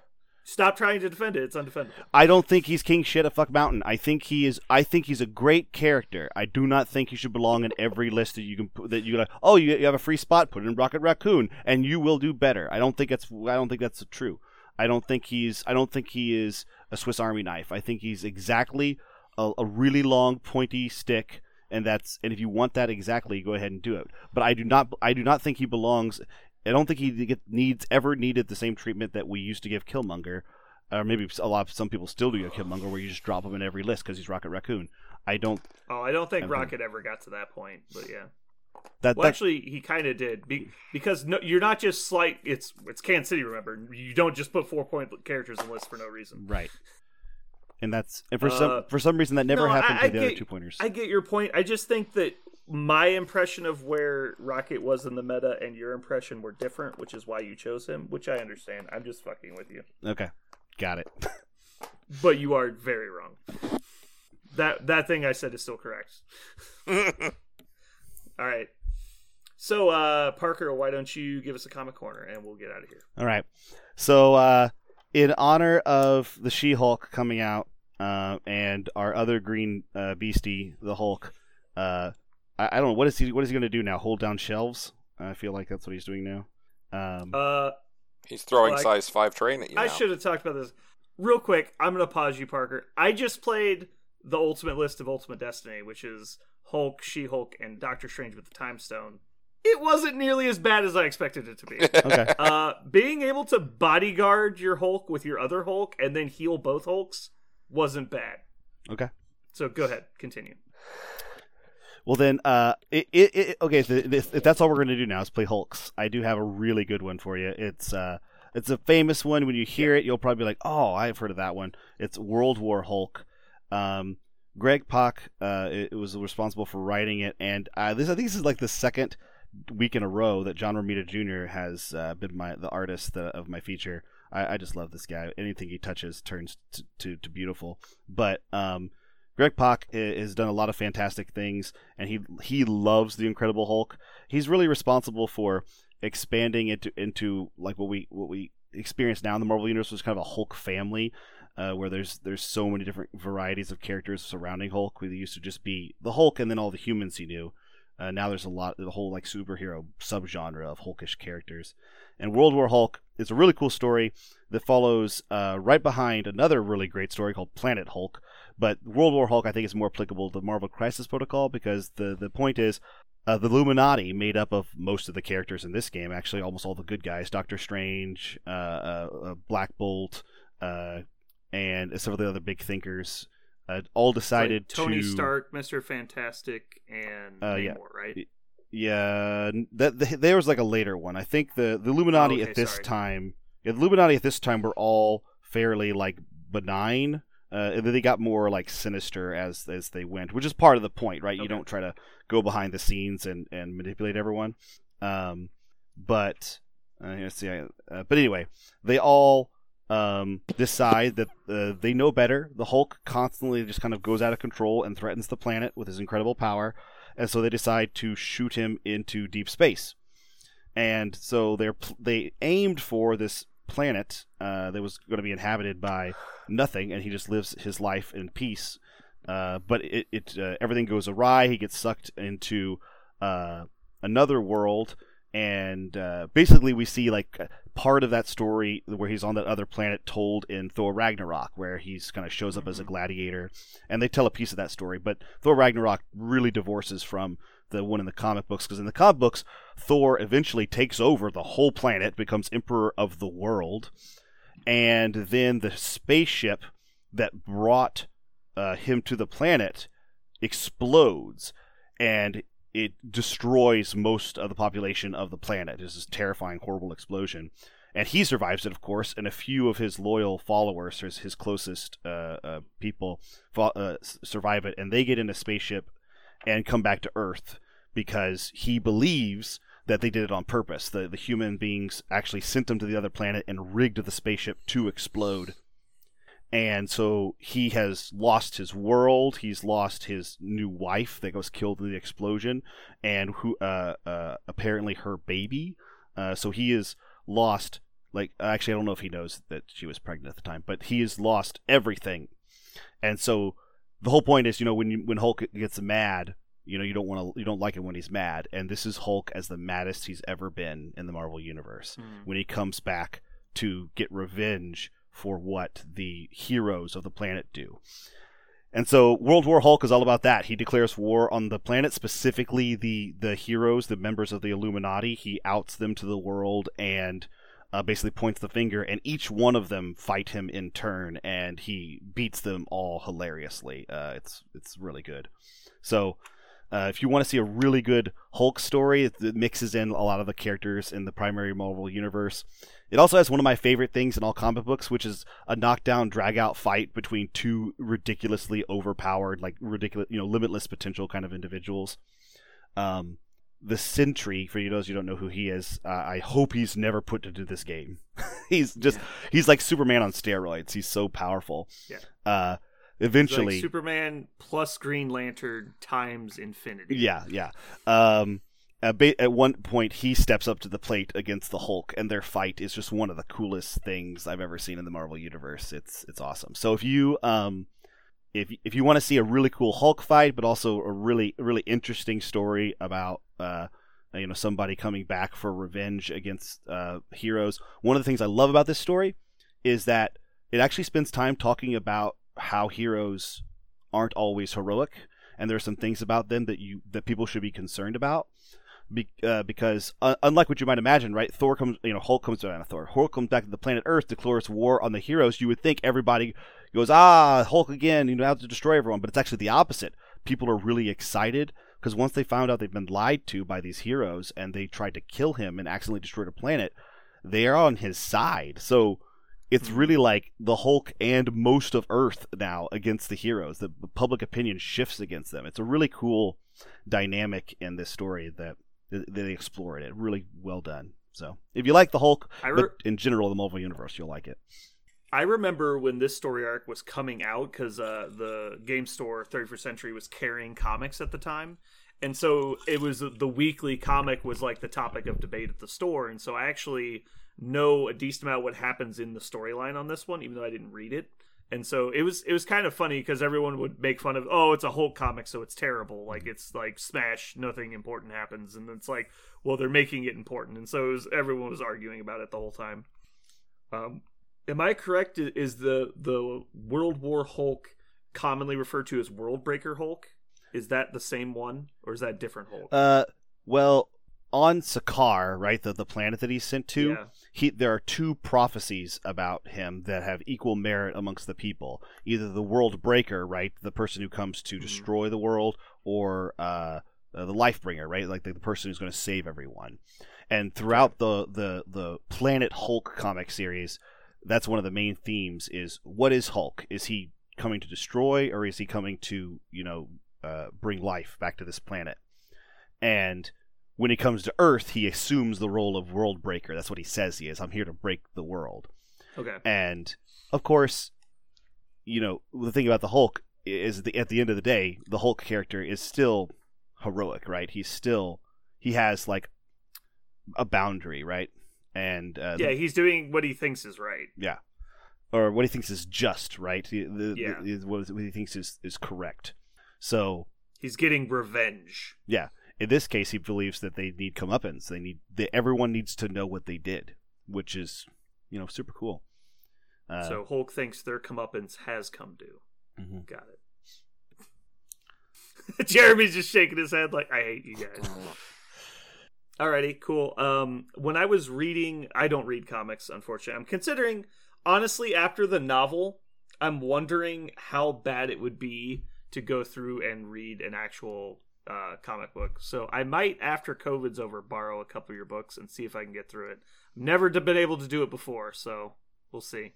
Um, I do love everything about the Marvel comics except reading Marvel comics, so we'll see. Uh, but when I was reading uh, a website that basically had a synopsis of Juggernaut's storyline, and it was talking about uh, during the World War Hulk stuff, he actually fought war- the World War Hulk, because obviously they're throwing all the big guys in Mhm. at some point in that storyline, and they were talking about how because at the time he had basically given in to Cyttorak and like agreed to be the force of destruction that Cyttorak wanted him to be. It gave him he gave him like full access to Cyttorak's power, so he was actually able to stand toe to toe with World War Hulk for a while. And I, so I don't know if that was true, but that's what it said on the website. So Yeah, the, anyway, the the main issue uh it usually has like, like a panels and things to allude to all the individual fights, but it was a it was a you know major Marvel event. yeah. So almost every title at the time, you know, was a World War Had Hulk miniature crossover, event. yeah. So I'm sure uh, I don't know if Juggernaut had his own title then, or maybe it was an X Men you know title that was exploring it. But um, but yeah, everybody uh, there's there's a She Hulk was a famous fight also because of course she's the other gamma powered hero, and so. Uh, there's a the She-Hulk fight that it's fleshed out in the She-Hulk comic that we don't get to see in the main graphic novel, but we just Mhm. get it's it's Yeah. alluded to. You see, you know, a, a Sure. page or two about it, but Cool. All right. Well, that's going to do it for us today. Uh, thanks for listening. This has been Brandon. and Parker. And Jeremy, Angela's overrated. Overrated. And you have been listening to the Revengers podcast.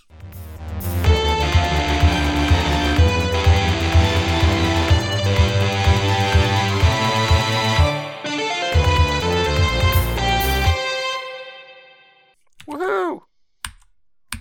Uh, Are you getting revenge? I'm getting revenge. Do you, do you want revenge? I had some revenge earlier. It was it good? It was sweet. Oh yeah. Nice. Alrighty. That wasn't too bad. It went a lot longer than I expected it would. I think we definitely beat the uh the the horse into submission. Did we? A pulp, if you I think we've just proven that we can make just about anything last for two hours. Good job, guys. Well done. You guys fucking suck. You know what I while while we were talking while we were talking, I was plugging away at kind of this problem about speaking of the the, the Ghost Rider Ronin in. Uh, oh, I saw you plugging away on your phone for quite a while. well, I had to get a few fights done before midnight. Um, Head to blitz, blitz, blitz, blitz, blitz. yeah, I actually I actually didn't blitz. That was that that was the I was just doing. a did see you. I saw you But, doing blitz, and I saw you not responding to me talking to you. Um, I actually went back to this uh, Avengers list, and now that uh, Venom and Sabretooth exist, and they're just cheaper than Ronin and Ghost Rider, this list actually, the it, it- a griefing list in Avengers is actually not entirely out of the question. The only problem is Yeah, but you it's not. basically have to. It's not the true lot- griefing list. It's just the counter attack list. Yeah, Yeah. yeah, it's not full No, you can- mode. You can do all four, which we have, and it basically creates that small wormhole, and your It head was- wants to explode. It was the. It's worth an affiliation bonus on its own. It's when you literally can't attack anybody with it. Because the problem isn't like what happens on the initial engagement, right? Like, there's no question about that. The problem isn't turn two, it's turn three. Because what happens on turn three is three of your people are bleeding, two of them are judged, one of them is hexed, and most of them are on half hit points. Now, what do you do? Who do you attack now? Do you attack Sabretooth? Do you attack Ghost Rider? Do you attack Ronin? Do you attack Venom? Because I can tell you, whoever the fuck you decide to attack, your character dies mid activation. Because the problem is, you goes like, all right, Wolverine has three hit points left, and he's bleeding. So what do you do? Or maybe he's not bleeding. You go to punch uh, Ghost Rider, which is the correct answer. So you get judged when you choose to attack Ghost Rider. Then he gets lethal protected. So now he, you're actually punching Venom. So Wolverine punches Venom, does just enough damage to let him We Are Venom back and kill you. And so now what do you do? Because it's his turn. And so now Venom just activates and kills somebody. And now what? Uh, I guess I attack Venom? And he's like, so now you get judged. Now you get vengeance. So every crit you roll is a damage against your character. And then you're going to get so many snacks. Now two of your characters are dead. You've made two attacks. It's like, what do you do? It's so annoying. You have to split them up. You can't fight them as a group. And so you have to find a way to play a mission that spreads them out, which all that means is you never actually play the list. Because he just plays the list that's in the, the roster that isn't that list. Because it's just five five character slots. Mhm. And a Right. lot of those characters are reusable. So it's so frustrating. Yeah, I don't even know like the amount of frustration you're gonna cause your opponent is worth playing the list once to Oh, man. it happen. It, 'Cause when it's they're like- hilarious. All right, so if I attack here, what happens? If I attack here, what happens? If I attack here, what happens? Mhm. And it's like, and almost regardless of what you do, someone's moving, someone else is attacking, and you're getting debuffed. And the debuffs don't go away. You're still debuffed at the end of it. And if you actually manage to kill one of them, what happens now? And what was it? Was it 20 points, Jeremy? Was that the list we played? I think it was 20. It was twenty because I had uh, Because you had her- Nebula. You Nebula also had there, Nebula. Yeah, which means Deal with the Devil is back on the table. And so, what do you do when Ghost Rider, the character you need to kill Ghost Rider, actually dies and he just comes back to life at full health? It's like, you fucking scoop. It's over. And Like, also, you can't get through it before your people die. and also, once you use lethal you protector, you just end up taking more damage than them. once you use Yeah, lethal, protector, all of a sudden Ghost Rider does become live. Because then Lethal Protector's Mm-hmm. off the table for all of his crazy griefing he can do. So usually like I was thinking about that's probably the key character to use once Lethal Protector is done. Because that takes that off the table and then Ghost Rider goes, you know, twice or whatever. But in all You mean leth- You mean Deal with the Devil? No Or you mean Lethal Protector? No, I'm saying so I'm not following you. you would once Lethal Protector is used up as the card, Uh-huh. Then Deal with the Devil becomes live if you don't have Nebula, because then you basically would use it on Venom because now Lethal Protector. You're saying you don't need Venom at that point. Yeah, he's not. He's not half as critical as he would be. I mean, obviously, the the answer is the way you beat the list is you just laser one guy down. But between all the debuffing and lethal protector, that isn't always easy. And so that means that your whole list is moving towards one of their characters, which is really just up to them to realize and counter with positioning.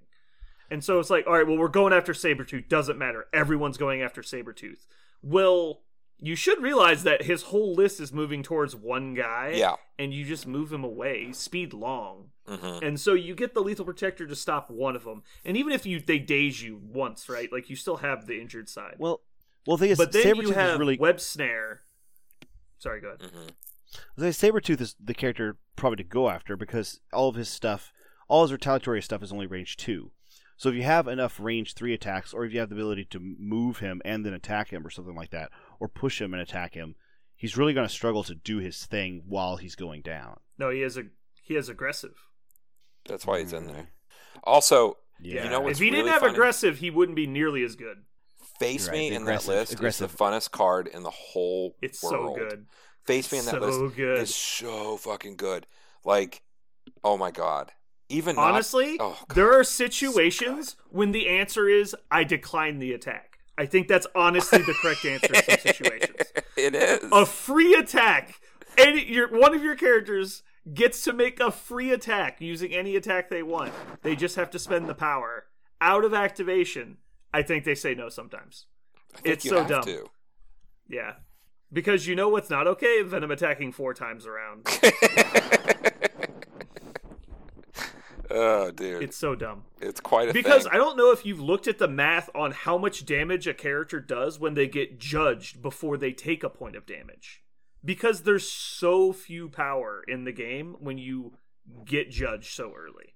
Mhm. It's like, all right, I Wolverine walks up and attacks Venom, you're judged. You're like, okay, whatever. And then, you know, you attack Venom, Venom hits you back. You're like, sweet, I get oh wait, no, I still have zero power. All right, well, all right, I attack you again. It's like, all right, Venom takes a couple hit power or a couple damage. You get a couple power. Then Venom goes and eats you. You have like three power it's so bad. because you dealt three damage. So, So- you flip over. Now you're injured with four power, and you're like, now what? It's like you don't have enough to. to you, you don't get the the rubber band mechanic. Go ahead. And even even worse, you can set So- yourself up to do that and then take their power with Ghost Rider, which is I did that yesterday. yeah, yeah. Penance stare. hmm So the other faction that I mean, it sounds uh, the unaffiliated option sounds great, and you've got Brotherhood, Cabal, Spider People, Defenders, or Guardians that uh, could use one of the characters if you just wanted to play Sure. another faction. Mhm. So, uh, is and since you're almost all uh, actually it, it is an 18 point list, right? So you could also they could also just lowball you, and that could be hard. Um, Well, but they. I don't think a lot of people would recognize that's what you're playing. true, Honestly, but but if they do lowball And- you, if they pick a 16 Well, then, pointer, yeah, you- then you, you, know play that your mod- other list. right. You play your other list. Yeah. And So that's what it- happened yesterday. you only It you only the play the the Bash Bros. Yeah, you only play the Bash Bros if it works. You only get it if you get favorable scenario matchup. Yeah, it, it's really funny Oh though. man, It's so funny. it's brutal. you, I mean, so it was obviously the first time you had played it. You played it not perfectly by a long shot. Oh no, but it was a mess. Still brutal. It was a I think if you had mess. a couple more reps, there's no way I win that game. I was playing Wakandans plus Venom and Valkyrie. Like I had a strong list, and he was just walking all over me. Venom gets judged. You know what Venom does when he's been judged and shocked? Nothing. Zero. That's Yeah. what he, he, does nothing. He's like, Yeah. Jack uh. I have four attack dice, and yeah, no power. Cool. All right, I'm dead. And so you just watch Venom die for nothing because he doesn't retaliate, and you're just like, oh my god, this is. You just made a really good four point character completely worthless. What was the? How did I? With what, what was getting power. you shocked? How how were you shocked? I don't remember how that. Uh, Nebula. Oh God, Nebula. And I lethal protector to save Killmonger, which is why Venom got shocked. yep. Oh God. And then I didn't have enough power to so many snacks because I was judged from fucking Ronin. it was such a mess. Yeah. And then Ronin's fucking energy blasting me, pushing me backwards, and Venom doesn't have enough power to web snare people towards him. So he's just walking short back into the battle, not attacking. It was so brutal. I'm so glad we recorded that game. That was brutal. There was seriously like moments where there was so many responses that it was like totally like timeout. Hold on. What? Hold Yeah. on. Time we have to do this by the timing chart because there's so many things happening. it was really sick.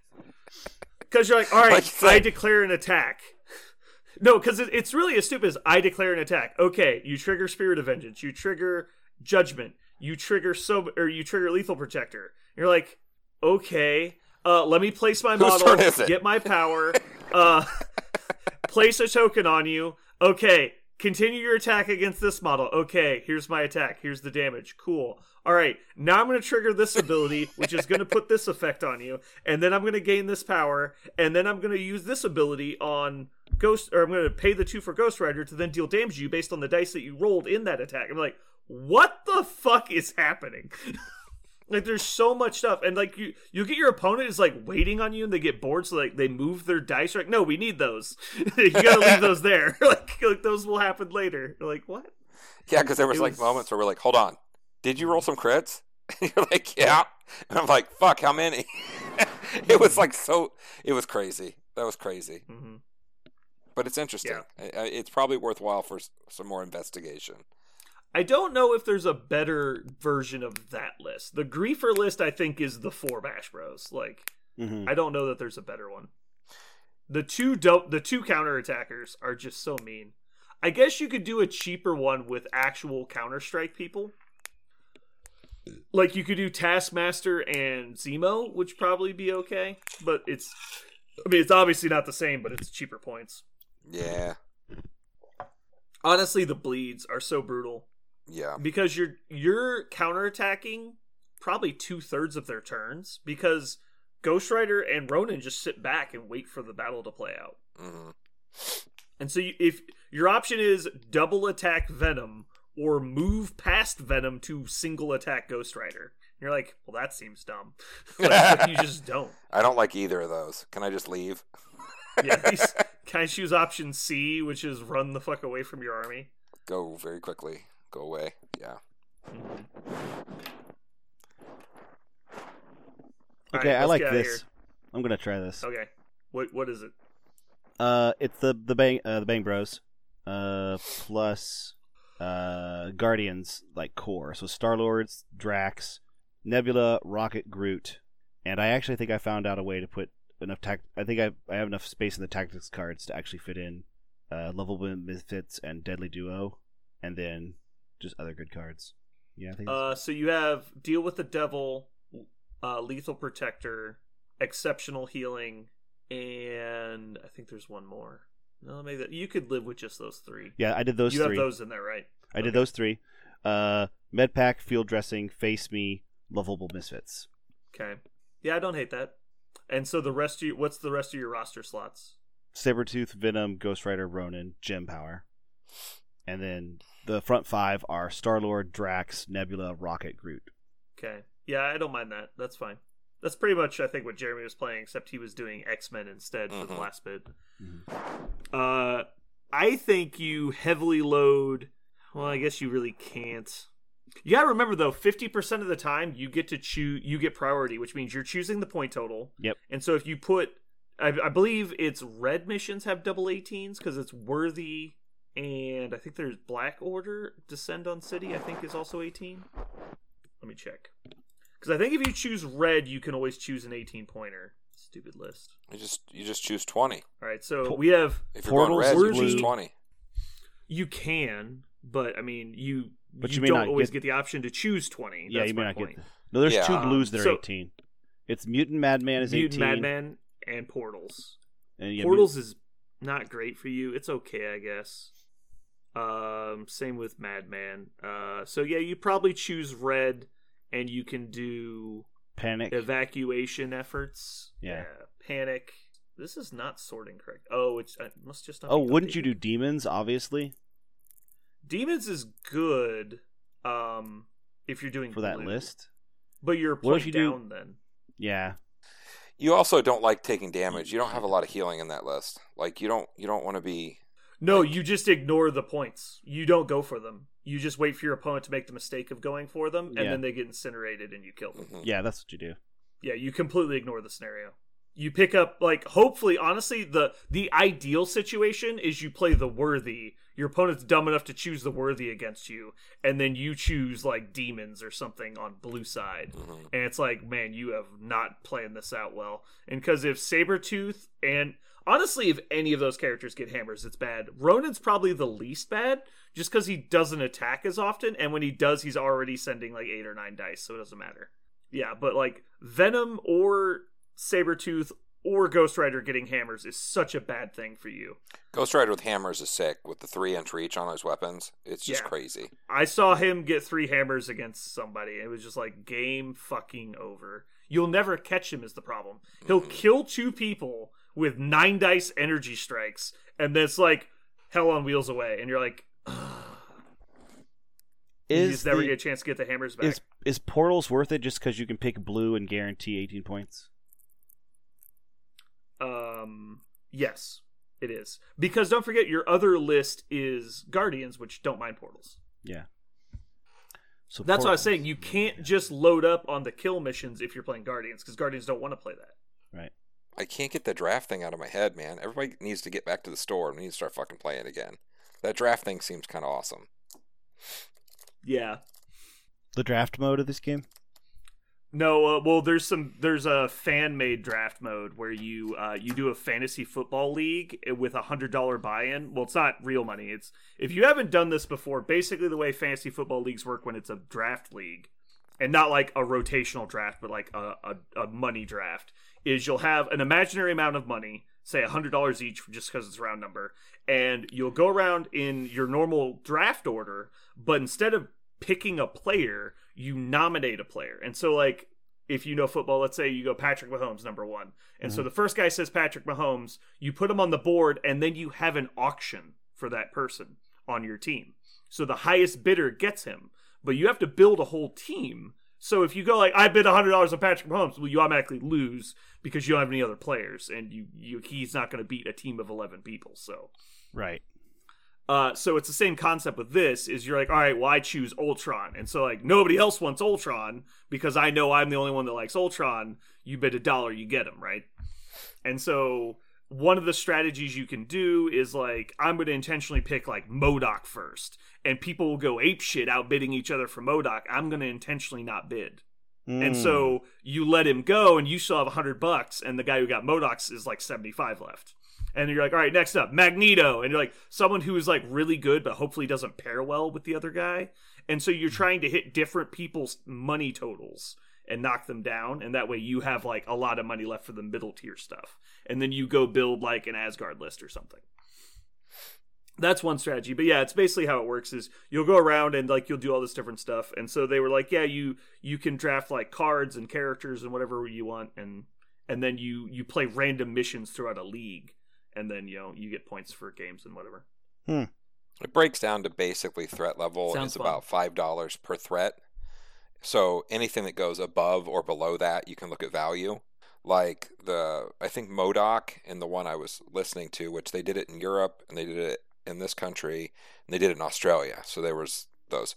But the average for MODOK was about thirty five bucks, forty bucks, which is pretty mm-hmm. fucking high. And Right. then like But what was like, the average for Ebony Maw though?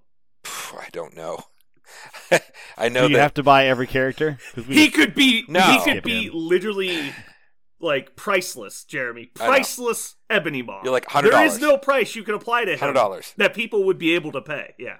hundred and one We have to dollars. just the so the the funny part is uh, me and Parker playing Marvel Strike Force, which is the phone app game. It's a fun hero builder that is strategy based. It's kind of like Final Fantasy, but it, you collect the heroes of Marvel. Uh, but Ebony Maw in that game is like literally top tier, like He's almost the best character in the game. Mhm. He's fucking retarded. like he's so busted. And he's not like like it's so crazy good. But it the reason part of the reason he's good is because the there's the team synergies, right? You only have five characters. And so you have to build a good team, and conveniently, Black Order slots in really well on a five character team. And so Thanos is just a good tank on his own, but if you get the four Black Order lieutenants on him, each of them bring a stone to give to Thanos, so he gets empowered for each Black Order member on his team. Except Ebony Maw, who brings three because, you know, there's only four of them. And so Ebony Maw gives him the reality, time, and, like, space stone. And he just, like, goes massive power level. And then, you know, he's a really good, you know, character in the game in addition to that. So it's just, he's, he's amazing. So it's just annoying to see him in a game being what he should be, which is awesome. And then seeing him in Marvel Crisis Protocol where he's like, womp womp bottom of the womp. yeah. Hey, hey. Yep. Ebony Maw stumbled so Magneto could run. It's okay. Mm. that that's true. That is exactly how it happened. I'm fine with it. It's just sad. Like I'm not I'm not sour about it anymore. As soon as I saw Magneto's car, I'm like, I see what happened. Got it. So I actually think we're have a really short episode today. Mostly because Parker's three and a half hours late, but Are we? What, what was the what is the main topic? Oh, the outside the box stuff. Uh, we don't have one because you're super late. cool. Yeah, so what I was thinking is uh, because we've been building a lot of unaffiliated lists lately, and I don't know if we're just freaking crazy or if like other people are starting to do the same thing. Mm. Because obviously, when there was only like twelve characters, building an unaffiliated, an unaffiliated list was dumb. Because how can you not accidentally become affiliated somehow?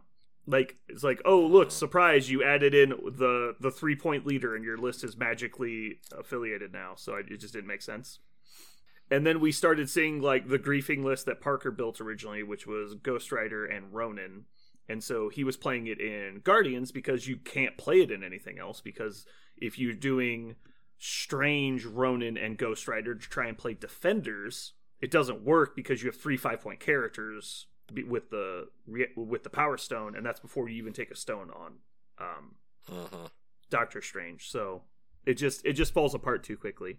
Then so we we transition into trying it back in Guardians with different other characters, and it's fine because Guardians faction ability is they have a lot of efficient characters, right? It's not really about anything else. Uh, and rerolls are always good, which is fine. So, and if you can't afford Star Lord, you basically just play unaffiliated, which is what we started looking at. Is what if what if our initial plan was play unaffiliated? What what could you start squeezing in that was much better? And so, if you're only looking at I want to build a strategy and not care about trying to make an affiliation, and so then burning like eight roster slots on that, and then when you get towards the end, seeing if you can pivot that into like a well, at some point totals, I could like slot in Storm and see you know what happens with that. Like like what if i put in storm and taskmaster? Does this suddenly become an x-men list? Like stuff like that. Hmm and storm or taskmaster and other three point leaders is a good two character add-in to an unaffiliated roster. Hmm it's like what if we just put miles and taskmaster in here? And you're like well that's probably fine. I actually think it works pretty good. Parker, I, I I'm very comfortable with that list I have. yeah me too. Parker So, do you have uh, a- i was just gonna say are you finished with news Yeah, that's, that's, I, ready to I think this is exhaustive. Yeah, I think we're ready to go.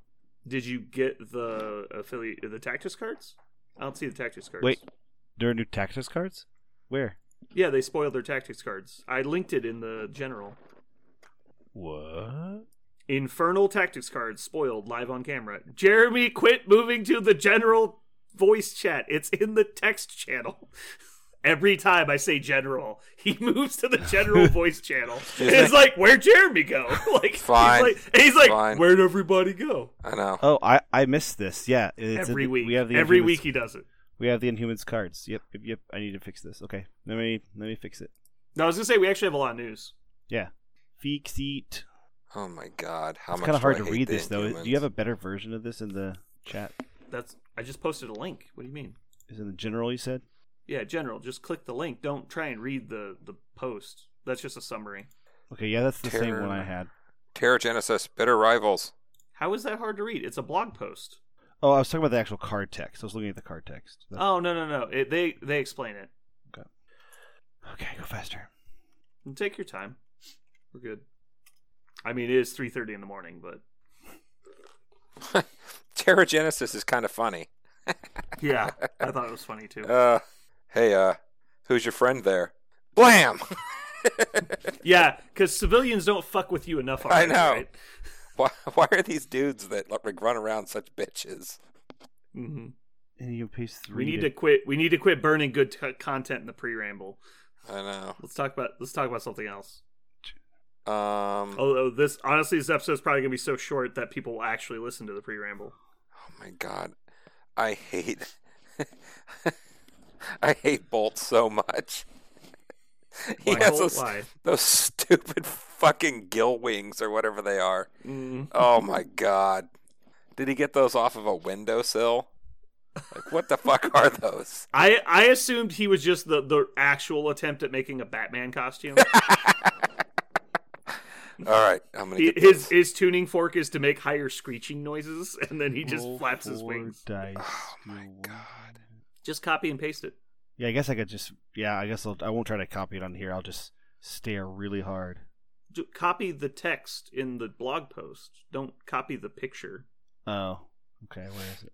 I'll reformat it here in a second. That's fine. Oh, we There's a there's a card that's not pictured, but it is in here. Okay, damn it. So they are out in like a month, right? Uh, they're yeah. Uh, I actually have the release date already. It is news alert. I guess we could put that in here. It doesn't really matter. It's uh the eighth. Yeah. No, no, not the eighth. Uh, the twelfth. Oh my god. The twelfth of February. Yeah. Pretty man, sure. man, in this in this art, Crystal has, has such like Karen hair. she looks, that's she looks so old and mad. Oh yeah. You know, she would she she would do with a nice bang. You know what I mean? Just a nice a, a nice bang. the coolest Inhumans story ever is in the Ultimates universe. They're really interesting in the Ultimates universe. Huh? Uh, Yeah. But they're super. They're like most things in the Ultimates universe. Much more interesting than anything they ever did in Six One Six. Do you think someone glued the tuning fork to his head as a joke and he doesn't know? Yes. I mean, because like, what the fuck? That's Why would you? obviously the case. I am it's a it's actually a tool. It it helps him focus his uh, stupid beam attack. Because we, Yeah. me and Parker talked about this. Does Apparently, it? his power isn't from his voice being loud, right? Mm. That's kind of like the initial impression you get. Uh-huh. But actually, what happens is his body releases a like matter destabilization ray, and it's the what triggers it because of his like fake mutant power is when he stimulates the speech centers of his brain. And so him talking is actually not harmful in any way. It's actually almost exactly like Cyclops' ability. Like the the motion of opening his eyes opens portals in his eye holes Mhm. that that release the energy from another dimension. Mhm. As where it's kind of the same thing. It's not Black Bolt's voice, it's him attempting to speak is what triggers his power. Like the mental thought of let me talk or make a, a like guttural noise or something is what releases his power. And so it's just dumb. Why did Why does the dog also have a tuning fork? because they're friends. Shut up! Oh, Shut up! The dog can do whatever it wants. Parker's mad. The dog is harmless here. The dog the- is do the, the- only one that makes any sense. do the females also have That's, a tuning that's fork? That's the problem, Parker. I know. That's what I'm saying. Is, I mean, All right, you got the, the spaces. All right. oh god, who's the guy with the box? Is he a boxer? He is. is oh, he's Karnak. a martial artist. Yeah, that's Karnak, and we don't. He's not coming in the game, right? He's not.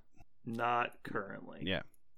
He's another member of the royal family. His uh, uh, his powers are that he can see, uh, he can find the weakness in any anything, like just find the weak point. Yeah. So Like he can tell you exactly the like space to tap on a pane of glass to shatter it, yeah, there's a really or like in good. like he can shatter a boulder with like a palm strike because Mm-hmm. he can just see like the weakness within its structure. Right.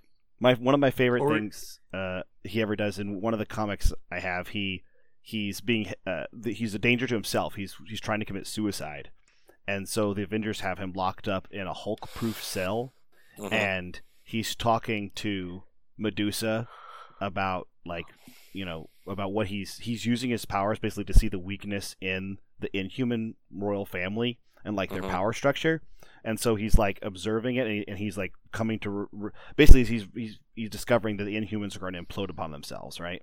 Uh, they have this terrifying weakness, and as he's doing that, he's just kind of lazily drawing with his hand etching on the Hulk-proof glass. And Captain America goes, "Is that Hulk-proof glass?" And Iron Man says, "Yes." There's there's no way he should be able to do that. and he's just like, Mhm. it's like kind of, kind of not not really thinking about it, just destroying Hulk-proof glass with his Mhm. fingertips. So he is a cool character. Like he does some cool stuff. He's kind of like the Flash. It's like kind of like that power seems infinitely powerful, so it's kind of a dumb power. Um, but other than just he would being be like an Omega level mutant if Right. he uh if he was a mutant. right, It's like you can't calculate the effects of that ability. yes, Mhm. yes, that that's yeah, that's the definition of Omega level mutant. Is there's no limit to the ability, and that's kind of what he is. Um, I don't. That's one of the reasons we were talking about how the Inhumans their power sets are just kind of dumb, um, because there's like one of them breathes underwater, One of them uh, controls the elements ish. One of them has living hair. One of them can find all weaknesses in anything, even concepts. Yeah. And one He'd of be them a great proofread, proofreader. right. And one of them can destabilize the fabric of the universe with the speech center of his brain. And you're just like, Hmm. what is All right. this? So, just to back up, just so we're all aware, you said all of them have these powers, and then one of them has hair that's alive. hmm yeah, that's- that's like the that- most that's a- that's a insulting power? thing ever. that that's a. Is it just the hair on her head, or is it like? Mm? I does mean, the, the does the giant Ugh. carpet match the ridiculous drapes? We good lord, help us all. The every outfit she's ever worn is pretty skin tight on the crotch, and we've never seen not a pube one. So I'm guessing You've never no. got punched out by her crotch area. Or perhaps crotchal her zone. maybe perhaps all of the all of her like biological faculties are meant to put building hair so she's completely hairless all other places the fact that she has eyebrows maybe takes mental effort i mean i don't know wow, this is really going downhill. It- It's still, it, it's still just living hair. Um, well to be I fair it's also super strong super durable like nearly indestructible hair that's another thing it is oh well, now that you said Yeah, that, uh-huh. I'm, I think I'm, I'm still not impressed. Oh lord, that was not written by like Jack and the the the original writers. Uh, Jack Kirby. The problem, the problem with the the Inhumans is they're written as these very like foreign, standoffish, secretive characters, and so you don't know anything about the people. You just know their powers and their motivations, Mhm. and so it's it's like Batman. It's like name something about about Bruce Wayne that does not involve Batman. Go. And you're like, well, he's rich. Okay, thanks. Like, Mhm. name something about his personality, and they're like, well, he's Batman. Like, that's not a personality trait. it's like Mhm. he's brooding. Like, okay, like you can't relate to him as a person. Like the people that like the Inhumans and like Batman, they like the concept of them. They don't like the person or the character. They like the like the plot points they create and like the the situations that they resolve, but they don't like them as a person. this is And one of the reasons hard why, to empathize with. this is one of the reasons why i'm It just Batman is just really popular still somehow. this is also one of the reasons why I'm very I'm sure we're going to get the Eternals like very soon. I'm sure everything that has Marvels is going to get the Eternals very soon because we know that movie's coming up, and that's an it's another group that I'm like, why are you making a movie about this group? Like, why are you focusing on these guys? Uh, I I Well, the other I mean- the, the other day I actually looked at the cast roster to see who was playing who, and I didn't know any of the characters' names that these people were playing except Thena. because Yeah. Thena shows up in a lot of Marvel stories. Like she was a main character, she was an Avenger for a while. Like Thena is a big deal, but like none of the others I had ever heard of before. So Yeah, but that's not a big deal. Like you don't they don't have to make characters people know if they if they are able to tell good stories and make them compelling, then they'll become popular, right? It's like kind of like the Guardians. Like Guardians were like secret like cult following stuff. Like there were people that liked the Guardians. They were just super underground Mhm. until like they got the animated stuff that they were in uh, like 10 years ago and then they were in obviously the live action movies and now guardians are massively popular and and a lot of people think that they're more popular than like the avengers at this point with like kids and stuff so it's just it's all about like can you make it a thing it doesn't need to Yeah. already be one No, I agree. Guardians is a really good example of that for sure. yeah like nobody nobody that wasn't like a diehard marvel fan already went out looking like when's the guardians movie coming like they Mm. nobody was asking that question and even when they announced it they were like what and they're Yeah. like well let's look up all these guys like oh there's a tree boy and a rocket like or like a, a trash panda guy and you're like what's the point of these characters immediately I- no one gave a shit I will actually say this. I'll actually say this. To the general public, sure. But when when somebody told me there was going to be a Guardians of the Galaxy movie, I was excited because I knew what the Guardians of the Galaxy were. Like I was like, this is mm-hmm. going to be fun. I have invested part of my life into this mythos, and there is Sure. something here. If they do this right, it's going to be really entertaining. Because that's what the Guardians were. They were always a very entertaining, kind of a pulpy kind of rag. And right And the I'm saying that the Eternals are not that. I don't give a shit about them in the Marvel universe, and they're going to have to work doubly hard to get me to even recognize their first names, which is Mm-hmm. which I'm not saying is a bad thing. They can absolutely you can absolutely make a you know a non-existent IP more of an IP. That's totally fine, and I I believe in you know trying new things. What I think is weird is that the in the Marvel universe they pick the Inhumans, they pick the Eternals. That's the part that I, I don't understand because there are so many other IPs in the Marvel universe that are more recognizable that I think have richer like richer foundations. Maybe they maybe they're just trying to tap into markets and things, but I don't They're know. That, that's trying to thing is, get out of one person being in the movies for 40 years. Like they're trying Yeah, to move away from like five characters carrying the entire franchise.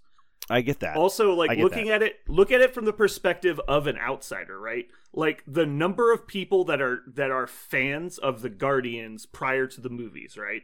That percentage of the population is basically irrelevant to the size of the people that are Eternals fans. Like that number of people is so infinitesimally small compared to the general public that it doesn't matter to like the people making the decisions at Disney, right? I I Like, the board members at Disney, I don't think care about the difference of like, well, 0.8% of the US population like Guardians and 0.01% of the population likes the Eternals. Like those hmm. numbers are irrelevant to those people.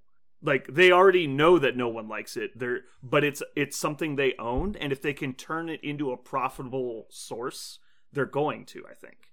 And so all that matters to them is can we make a profitable franchise out of it? Right. And that's why and that's why I from a profit standpoint, I don't think the Eternals and the Inhumans make the make a logical choice because the the Eternals comic book has never launched off the shelves, right? Nobody's been excited about that mythos. The same thing's true for the Inhumans. They like the reason why you reuse old IPs is because you can use other mediums as a test bed for the likelihood of the success of a character. And we know that different mediums don't always translate. Daredevil. so like we know that it's possible that you could switch mediums, totally mishandle it, and drop the ball hard, right? So, um, I'm not saying that it's I, I don't think that actually matters at all. No, oh. I, don't, I don't see how that really plays. Oh, it it. absolutely does. There's no way. There's no way you can't say that a board of directors wouldn't care, w- wouldn't want to put dollars more into something that has already proven to be profitable. Like, there's But no it's not way. a question of like where you put your resources. The resources are non-existent to Disney. Like Disney doesn't care how much it costs to make one movie. If the MCU is making them money, they have effectively infinite amount of money to reinvest. And so it, they're not going to make a franchise out of the possible Disney options. They're going to make the Disney options into franchises. Like it's all going to happen, I think. I don't think it's a question of which ones they're choosing. It's which ones were easiest to do now and who who could they find people to make them now. Like maybe they just found a director and a screenwriter that wanted to do the Eternals. I will buy. I will buy that Disney, because Disney, as a whole, cares very much about the creative minds governing their products. So, like they they Mhm. care. They believe very strongly that you can't just use the bottom line because they tried that in the '90s and it, it it almost wrecked them. Right, their entertainment business was Yeah. almost kaput, and so they did a 180 after Pix after they learned lessons from one of their subsidiaries, Pixar. They did a total 180, and now they're all about their creative team being fantastic. So, uh, so it's possible that somebody like you said, somebody important looked at whatever was being created for the Eternals and said, "Ah, this is a movie. This is a movie. This is a money-making engine uh, that we can sink money into. We'll get our return on investment. We don't need this to be a popular IP already because this screenwriter, like you said, this director, this co-writer, all these people are coming together, and it's going to be a strong product." And that's Mhm. so I, I totally I, I believe that that's most likely what happened to the Eternals and or the Inhumans, like with the Shield stuff, that they decided this was a good idea because somebody in a creative, you know, uh, uh, in one of the highest levels of the creative design teams were interested in pursuing this. But but it's still. I still, I still don't give a shit about the Inhumans or the Eternals. So Well, you're gonna have to now, get, you're gonna have to go get, you're gonna have to get me the to see it because it's a good movie, not because I care about these characters already. And that's more. Okay, harder. so hold on, hold on. We're still in COVID. So if tomorrow Eternals dropped on Disney Plus, you wouldn't watch it? Um, mm, maybe not. Really? I, I Really? really give. I really give. Two, I I do give, not believe you. I really give. I really give two shits about that universe part or that part of the universe. I don't. I literally don't believe that The- you would watch it. uh, You I haven't. watch hit- hit- Alita Battle Ladle in theaters. let me. Uh, I did do that. Oh did do that. no! oh no! I wanted to do that, and uh, I don't regret it. Uh, it was a horrible movie, but I don't. oh, regret you regret watching it. Uh, I I actually uh I actually I'm going to say something. This is here's here's a bit of a here's a bit of a mind blower. I have not seen the last Spider-Man movie. I haven't seen it, and it's because I felt Far like I had Home? seen enough Spider-Man movies. Every time I have the opportunity to do so, actually, I don't even think that's on Disney Plus yet. I don't think it's anywhere free. I have to buy it. I think. Um, But- I don't think it is. Yeah. Uh, and when it becomes free, I will likely, you know, uh, find a moment to watch it. But um, I, what's the best way to put it? Um, Uh, Marvel movies have to be extraordinarily like different for me to enjoy them right now. They're they've, they've achieved a formula that I've that now is, is to me a little too predictable. They're not weak movies at all, but they are formulaic, and so I enjoyed the formula the first five times, and um, I'm I'm beginning to I, I'm just not excited. I, I'm not I don't draw to it. I'm not pumped about it. I don't think I'll watch the Spider-Man movie and leave that movie feeling like, oh man, I'm so glad I got a, that cinematic experience. I'll be like, okay, that was another Marvel movie. Good, good formula. I, I don't like the formulaic argument against a lot of stuff.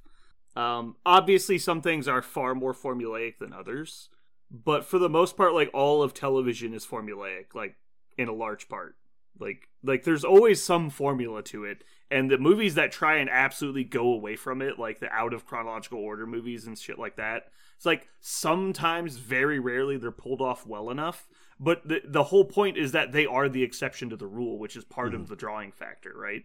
Mhm. And so, like, yeah, sure. There's like the the bad guy of the week TV shows after eight seasons get a little boring, right? When you're watching them on repeat and stuff. Like, obviously that's true, and and most television shows are formulaic by principle. But when you get to movies, like, well, sure, like it's got to be an overarching story in in two hours, like. Like you have to follow some kind of formula. Like it's just been like, what else are you gonna do? Uh, this is also this is another weird thing. It's a small thing. I've seen pieces of the movie. I need to see the whole thing to give it a, to give it a, a a a shake of the head. The movie. This is I'm thinking of Spider-Man: Homecoming, but Jake Gyllenhaal for some reason I don't give a shit. is that weird? It's like as soon every scene with him in it, I'm like I don't care who this bad guy is. I give no fucks. I actually thought he was pretty good. uh, no, I need to see the whole. movie. But it- I need to see Yeah, the- you, you need to need to see see, the whole movie. you need to see the entire arc of his Uh, character. Yeah, Yeah, I, I need I need to see the whole movie. Uh, but I thought they did a really good job with Mysterio. Yeah. It has a very Thor Ragnarok feel to it. Like they land it's not quite Thor Ragnarok where it's like they're literally beating you over the head with the comedy, but like they do a really good job of landing the comedy. Just a lot like the first Spider-Man. Mhm. Like the ever since they realized that was their new plan, they'd been doing a really good job of the comedy. Like Okay. basically after Thor 2, they figured out that they don't need to write for kids. And so they started writing for adults and it, the comedy has been much better. I think uh, pretty much go ahead. go ahead. I'm excited. I was excited. just gonna say pretty much um, Robert Downey Jr. Uh, sassing with anybody is hilarious. It's been really good. I I really enjoy um I, I the ones that stick out the Marvel movies that stick out are the ones that divorce from the formula a little bit. Uh, the Winter Sol- Winter Soldier was more of a, a spy suspense thriller than anything else, so they really they leaned really heavy into that, which I thought it was great. Part of that formula, but I love that it wasn't the other formula, right? Um, I feel like uh, Guardians of the Galaxy One and Thor Ragnarok both leaned heavily into this like uh, goofy cosmic adventure kind of Flash Gordon style, making fun of itself thing, which I think is is also really fun. I, there's there are some there are some parts of the MCU that I think pop out as ah one of these things is not like the other one, and you can kind of point to it, and those are the ones that really stick out in my mind. All the others just kind of bleed together, except for Iron Man three, which was just a fucking dumpster fire. Um, that was definitely like the weakest one of the like true MCU movies. Yeah. I would watch. I would watch. Nope, nope. I, I was about to say something out loud, and I take it back. You were gonna say X Men Apocalypse, weren't you? Nope. Uh, Mm. nope. Nope. Nope. Actually, uh, X Men is that the one that introduces Quicksilver? No, No. that's- No, okay. that's Days First- of Future Uh, Past. Days Yeah. of Future Past. I actually enjoyed Days of Future Past. That was great. There's a bunch I of good actually X-Men just movies. rewatched. I just rewatched all the uh, the the earlier era ones, so the the prequels or The whatever. you wanna call legacies. it. Mhm. Yeah, the, is that what they're called? Yeah, they're called legacy, legacy ones or something like that. Yeah. Well, actually, I Uh-huh. watched I watched everything but X two and X three basically, and uh, X2 holds actually up good. all like Apocalypse is real bad at parts, but a lot of it was actually really good. Like Psylocke was pretty much spot on, I thought. Um, Angel was done surprisingly well for how like I how much I hate Angel. Mm. And so like they hit so many things exactly right. Literally the only problem with that movie is everything involving Apocalypse. Yeah. like his character is bad, his powers are obviously just inverted. Like instead of having control over his own body, he has control over everything that isn't his body. It makes no sense. Like it's like like they just ru- it was like they Doctor Doomed the shit out of Apocalypse, right? Yeah. Like they just fucked up his origin story and his character. Like his origin story is actually probably okay, but and then so th- those parts were terrible. Everything else about it was fine. Like the future stuff with like Blink and Bishop was all cool. Like uh, the Kitty Pryde time traveling thing confused me, but I don't know if she can actually do that. the original the original Days of Future Past it was something like that. It was it was it was time traveling, but it wasn't Kitty Pryde. I forget I forget Wolverine. how they was that? Wolverine went back in time. That was the deal with Right. that one. Yeah, but they used Kitty Pryde to send Wolverine back in time. Oh, yeah, what yeah. Didn't make sense. She phases him through time instead of matter. And I was like, that doesn't sound like the same thing at all. like that sounds like two very different powers. Yeah, I really Oh, apparently in the deleted scenes, there's the buddy cop mini movie of when uh, Wolverine cuts Kitty Pryde. She starts to bleed out, and so they think she's not going to make it. So Magneto and Professor X go on a buddy cop raid to raid one of the prison camps and break Rogue out. Then they use Rogue to steal Kitty's powers and keep the time travel loop happening. And I was like, what? like, like when has that ever worked? Yeah. And so apparently got cut, but the the scene is in the deleted scenes, which is apparently pretty funny. Because you know Magneto and and Xavier doing stuff together is always fun. Hmm. Because like, what do you do? You like you lose. That's what happens. Like you can't fight them both. I, re- I really like Days of Future Past. The the Quicksilver scene by itself. I was, as soon as I saw that, I was like, "This is this is just absolutely wonderful." I love this movie. It's so much fun. Well, it, his name is like Michael Fassbender, right? The guy who plays Magneto. Magneto, Mag- yes, that's Magneto. Michael Yeah. Fassbender. Like any movie, add him into it, and it becomes good. yeah, better. Like- better movie. Yeah, he's fantastic. We, it turns out when you Photoshop him into Citizen Kane, still good. Yeah, uh, I I get him and John Hamm confused a lot. They are very similar, like Oh human can people. However, John Hamm is 100% a different person. He's like a kind of a comedy actor or like he he does drama, but his like he is a goofy ass guy. And so The- I anything with John Hamm or Michael Fassbender, I don't care that I can't like confuse them because I'm instantly pleased that they've arrived. Uh. The one, the ones that always get me are Thomas Jane and Aaron Eckhart. I think is the other guy's name. The guy from Dark Yeah. Knight, and Yes. then the guy who played the Punisher. Yes. I didn't know they were different people Uh-huh. until they were literally in the same movie. Yeah. And I was like, "Holy shit! There's two of them." and I was like, "Oh no, I've just been wrong about who I've been going to see movies." Uh, if you have ever, if you want to see John Hamm being just goofy as hell, have you ever seen The Unbreakable Kimmy Schmidt? Have you watched that show? I have actually. Uh, is that when he plays one of the? uh he's Never mind. Go ahead. he's the Reverend. He's the person who kidnaps Kimmy and put him in the Yes. when he's when he's in the courtroom and he's he's giving his own defense and he says, "Let me tell you a little story from a pal I know named Jesus." And he gets the guitar out and goes, "He was a one-armed, one-legged, flying purple people eater." And you're like, "What? oh my god. that scene, that like everything he says in that courtroom, I, I just I cry laughing. He is he is so good at that just super serious, goofy character. Oh man, oh it's so funny. Uh, the the my favorite thing from Kimmy Schmidt was when the the lady she works for, the blonde chick, Mm-hmm. starts dating a Hemsworth brother, and he's so his name's like David Hemsworth, and he's like only very good looking and wealthy and attractive and, and skilled, but he has this giant inferiority complex because his brothers are so successful and handsome and rich, and so uh, he doesn't tell them he's a Hemsworth brother, and so they go to his mansion and they're like, "You're rich?" He's like, "No, I I, I do okay," and it's like this ten million dollar place. he's like he's throwing a dinner party, everybody's in tuxes. Like, no, you're rich. Like like they're very confused how they didn't know that her boyfriend was rich. And then he's like, "Well, I don't like to talk about it." And then they eventually beat it out of him, and he's basically in tears. Like, yeah, they're so they, they're not even mean. It just feels like they're mean because they're so successful. like, it's so funny. It's like he mean. basically his life is in ruins because he's only very good looking and rich. Like, it's like, oh my god, it fucking makes me laugh every time. That's good. He's literally like breaking down in tears in front of his girlfriend and her friends because they found out he's related to Chris Hemsworth. All right, we did we did a good job warming up. This is we did a good job. I want to First world problems, right? Yeah, let's start rolling on this forty minute episode, whatever we got here. no, we're done. That was it. That was the episode. All right, I've been podcasting this whole time. Got in one, guys. All right. Uh, so obviously we have the news. Parker will take us through the news. Uh, just remember to pause in between each thing so we can discuss. Okay. Uh, then we'll go into our main topic, which if you guys want to brainstorm some stuff to talk about, and then we'll do the comic corner.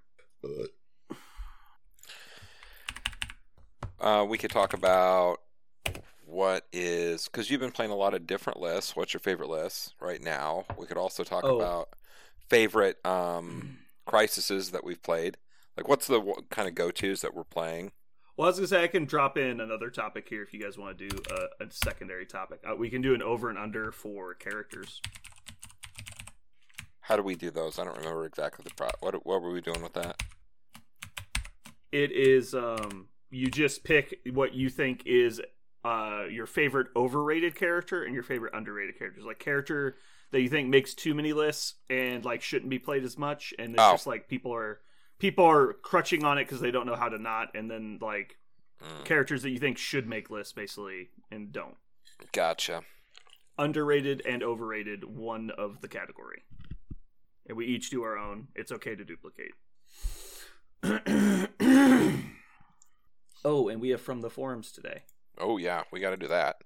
We need to make fun of some real people, real listeners. oh uh i really wanted to do that and just be like look how stupid this person I is but like i i have a very dark sense of humor and i think some of our listeners uh well one might be the forum posters and two two would not think it's as funny as I do. So I've had people talk me off that ledge, but I think it's hilarious to find stuff on the internet and make fun of it. Uh, I do not try to make fun of people's paint jobs uh, to their face. I make fun of their paint jobs to Parker's face later. And, uh, uh, but mostly I only make fun of people that uh, are dumb and use like glitter paint and stuff. Like I, I just hate that so much. You you, like, you actually do a really good it. job. You do a really good job of being very neutral with your ire because I know inside Oh, yeah? you're you're seething. You're rolling around like a crocodile with a carcass. But but but I know I'm that's the what old you are witch inside. that's convincing the kids to rub butter on themselves and then climb into the oven. Like, it's- it's like, but they don't know it. Yeah, you do a really good job. I've seen. I've been with you at conventions when you've just been like, "Yep, yep yeah, good job, that- man. That's painting." Yeah, looks nice. And you, and the Three rea- steps later, that fucking idiot. and you you understand that it was effort and they cared about it and it's you know better than it's it's glad that you're you're pr- you're happy that they're proud of it. But man, in in a pragmatic way, it's the best possible situation because they're enjoying their paint job because they got a model that's painted and they enjoy it, Mm-hmm. and I'm enjoying their paint job because I get to ridicule it endlessly once they're not in my presence. And so I think it's the best because everyone gets maximum enjoyment out of the entire process. Uh-huh. And then you know, obviously, at some point they will progress in their painting skills, just as everybody does. Like I don't paint the best, but you know, I think it's fine if people make fun of my painting. Like it's it's good for me. So, but I'm just a bad person, so that's how it works. I don't deny any of the things that are wrong with me. that's a funny statement. I like that. Oh But yeah, God. so instead from the forums is productive, where it's like, hey, did you know this rules interaction that was clarified? You probably should. And so that's what we're doing with from the forums. And then maybe we'll do a from the forums after dark, where uh, it's a little more, a little more, uh, a little more sexy. razor sharp and bloody. After maybe stay to the end for from the forums. we uh we tried to do a 31st century podcast Oh uh, god. back in the day. We only did two episodes, but uh, and I was not the organizer of that. That was completely separate. I think I was only on one of them as a guest. But the it was if you were ever at 31st century, it was a weird combination of like a frat house and a brothel and a 7-Eleven. It was some weird combination of those three things. And it was the worst parts of it. Like everything was always sticky and dirty, like a 7-Eleven. And then like there hmm. was like like for example the place didn't have heat right and it didn't have heat because the owner refused to pay a gas bill not like an overdue gas bill that he disputed he just didn't want to pay for gas and so he just didn't have heat so if you're not from kansas you might think kansas it's middle of the country it's fairly temperate you'd be wrong we get into the negatives sometimes and in the winter it is commonly sub 10 degrees Yep. I don't know if you would leave an eight year old unattended child in an eight degree building, but let me tell you, the police did not think you should. Oh my god. It was a whole thing. Yeah. Um, at one point, they, it, because so many people complained that it was cold, that they said they were going to stop coming to Friday Night Magic, which meant, you know, the owner would lose $3 per person. So he went out and bought a space heater on Craigslist and plugged it in in the middle of the room and just turned it on high in the morning. And then by the evening, it was 11 degrees. So, you know, that basically fixed the problem Yeah. Clapped his hands until together. one of the magic players yeah until one of the magic players backed up his chair and knocked the space heater over and it blew the fuse out in it. And so like you do he he went to college for engineering so he opened the thing up saw that the fuse was burned out and said why am i driving to the fucking hardware store that's like an entire quarter mile away? And so he just took two pennies and shoved them in the fuse slot and fucking screwed the thing back up. And Oh uh my god. apparently there was a small uh, problem with that because it it it messed with the circuitry in it somehow. You couldn't turn it off. It was just always on high. If it was plugged in, it was on high. There was no in between, and so it would just run overnight at max settings for weeks at a time. Oh Which God. is, uh, I've been told, a fire hazard by Yeah. a fire marshal A bit. A, a bit. who was looking at it. Is like, that's a fire hazard. I'm like, what do you want me to do about it? The owner's out of town. Hmm. Oh man, You've Oh, definitely there's so described that the, the entire place perfectly. Yeah, so this this Yeah. is the place that made made a podcast, and we had two podcast ideas. There was the 31st Century podcast, and then a week later he bought video camera surveillance for the store that had microphones. And so we said, well, we'll just do a podcast called 31st Century After Dark, where we just take our favorite clips from the week that people don't know is being recorded, oh and Oh put my it on the internet Oh shit. which was gonna be rated like I don't know, like go kill yourself. I think like I don't know how that even works. Oh man, that was that was an interesting time. oh boy, You would just see people stealing. time. You would just see people stealing magic cards over and over and over again. yeah. again. The amount of times you would walk to the bathroom because there was like these short, like chest height bookshelves that circled the place. So there was the shelving on the wall, and then directly five feet behind you, there'd be short shelving that there was more bookshelves for that you could put stuff in, and you put stuff on top of it. And so the bathroom is in the corner at the end of one of these aisles. And so on the way back there, you could just almost always look to your right and see a torn open, like sealed magic product sitting on the shelf that was somehow mysteriously missing the contents, like every day. Wow. It's like, hey, uh, Joe, do you actually sell any of these uh, starter decks? He's like, I don't think I've sold one. It's like, where are they? It's like, you know, I haven't seen them in a while. like, yeah, I wonder where they went. There's probably just a pile of wrappers in the bathroom. Oh man, we should just do a 31st century po- like stories from the the store podcast. Oh man, uh, just for the record, this place has recently closed. Uh, so, all right, let's get into it. Are you guys ready?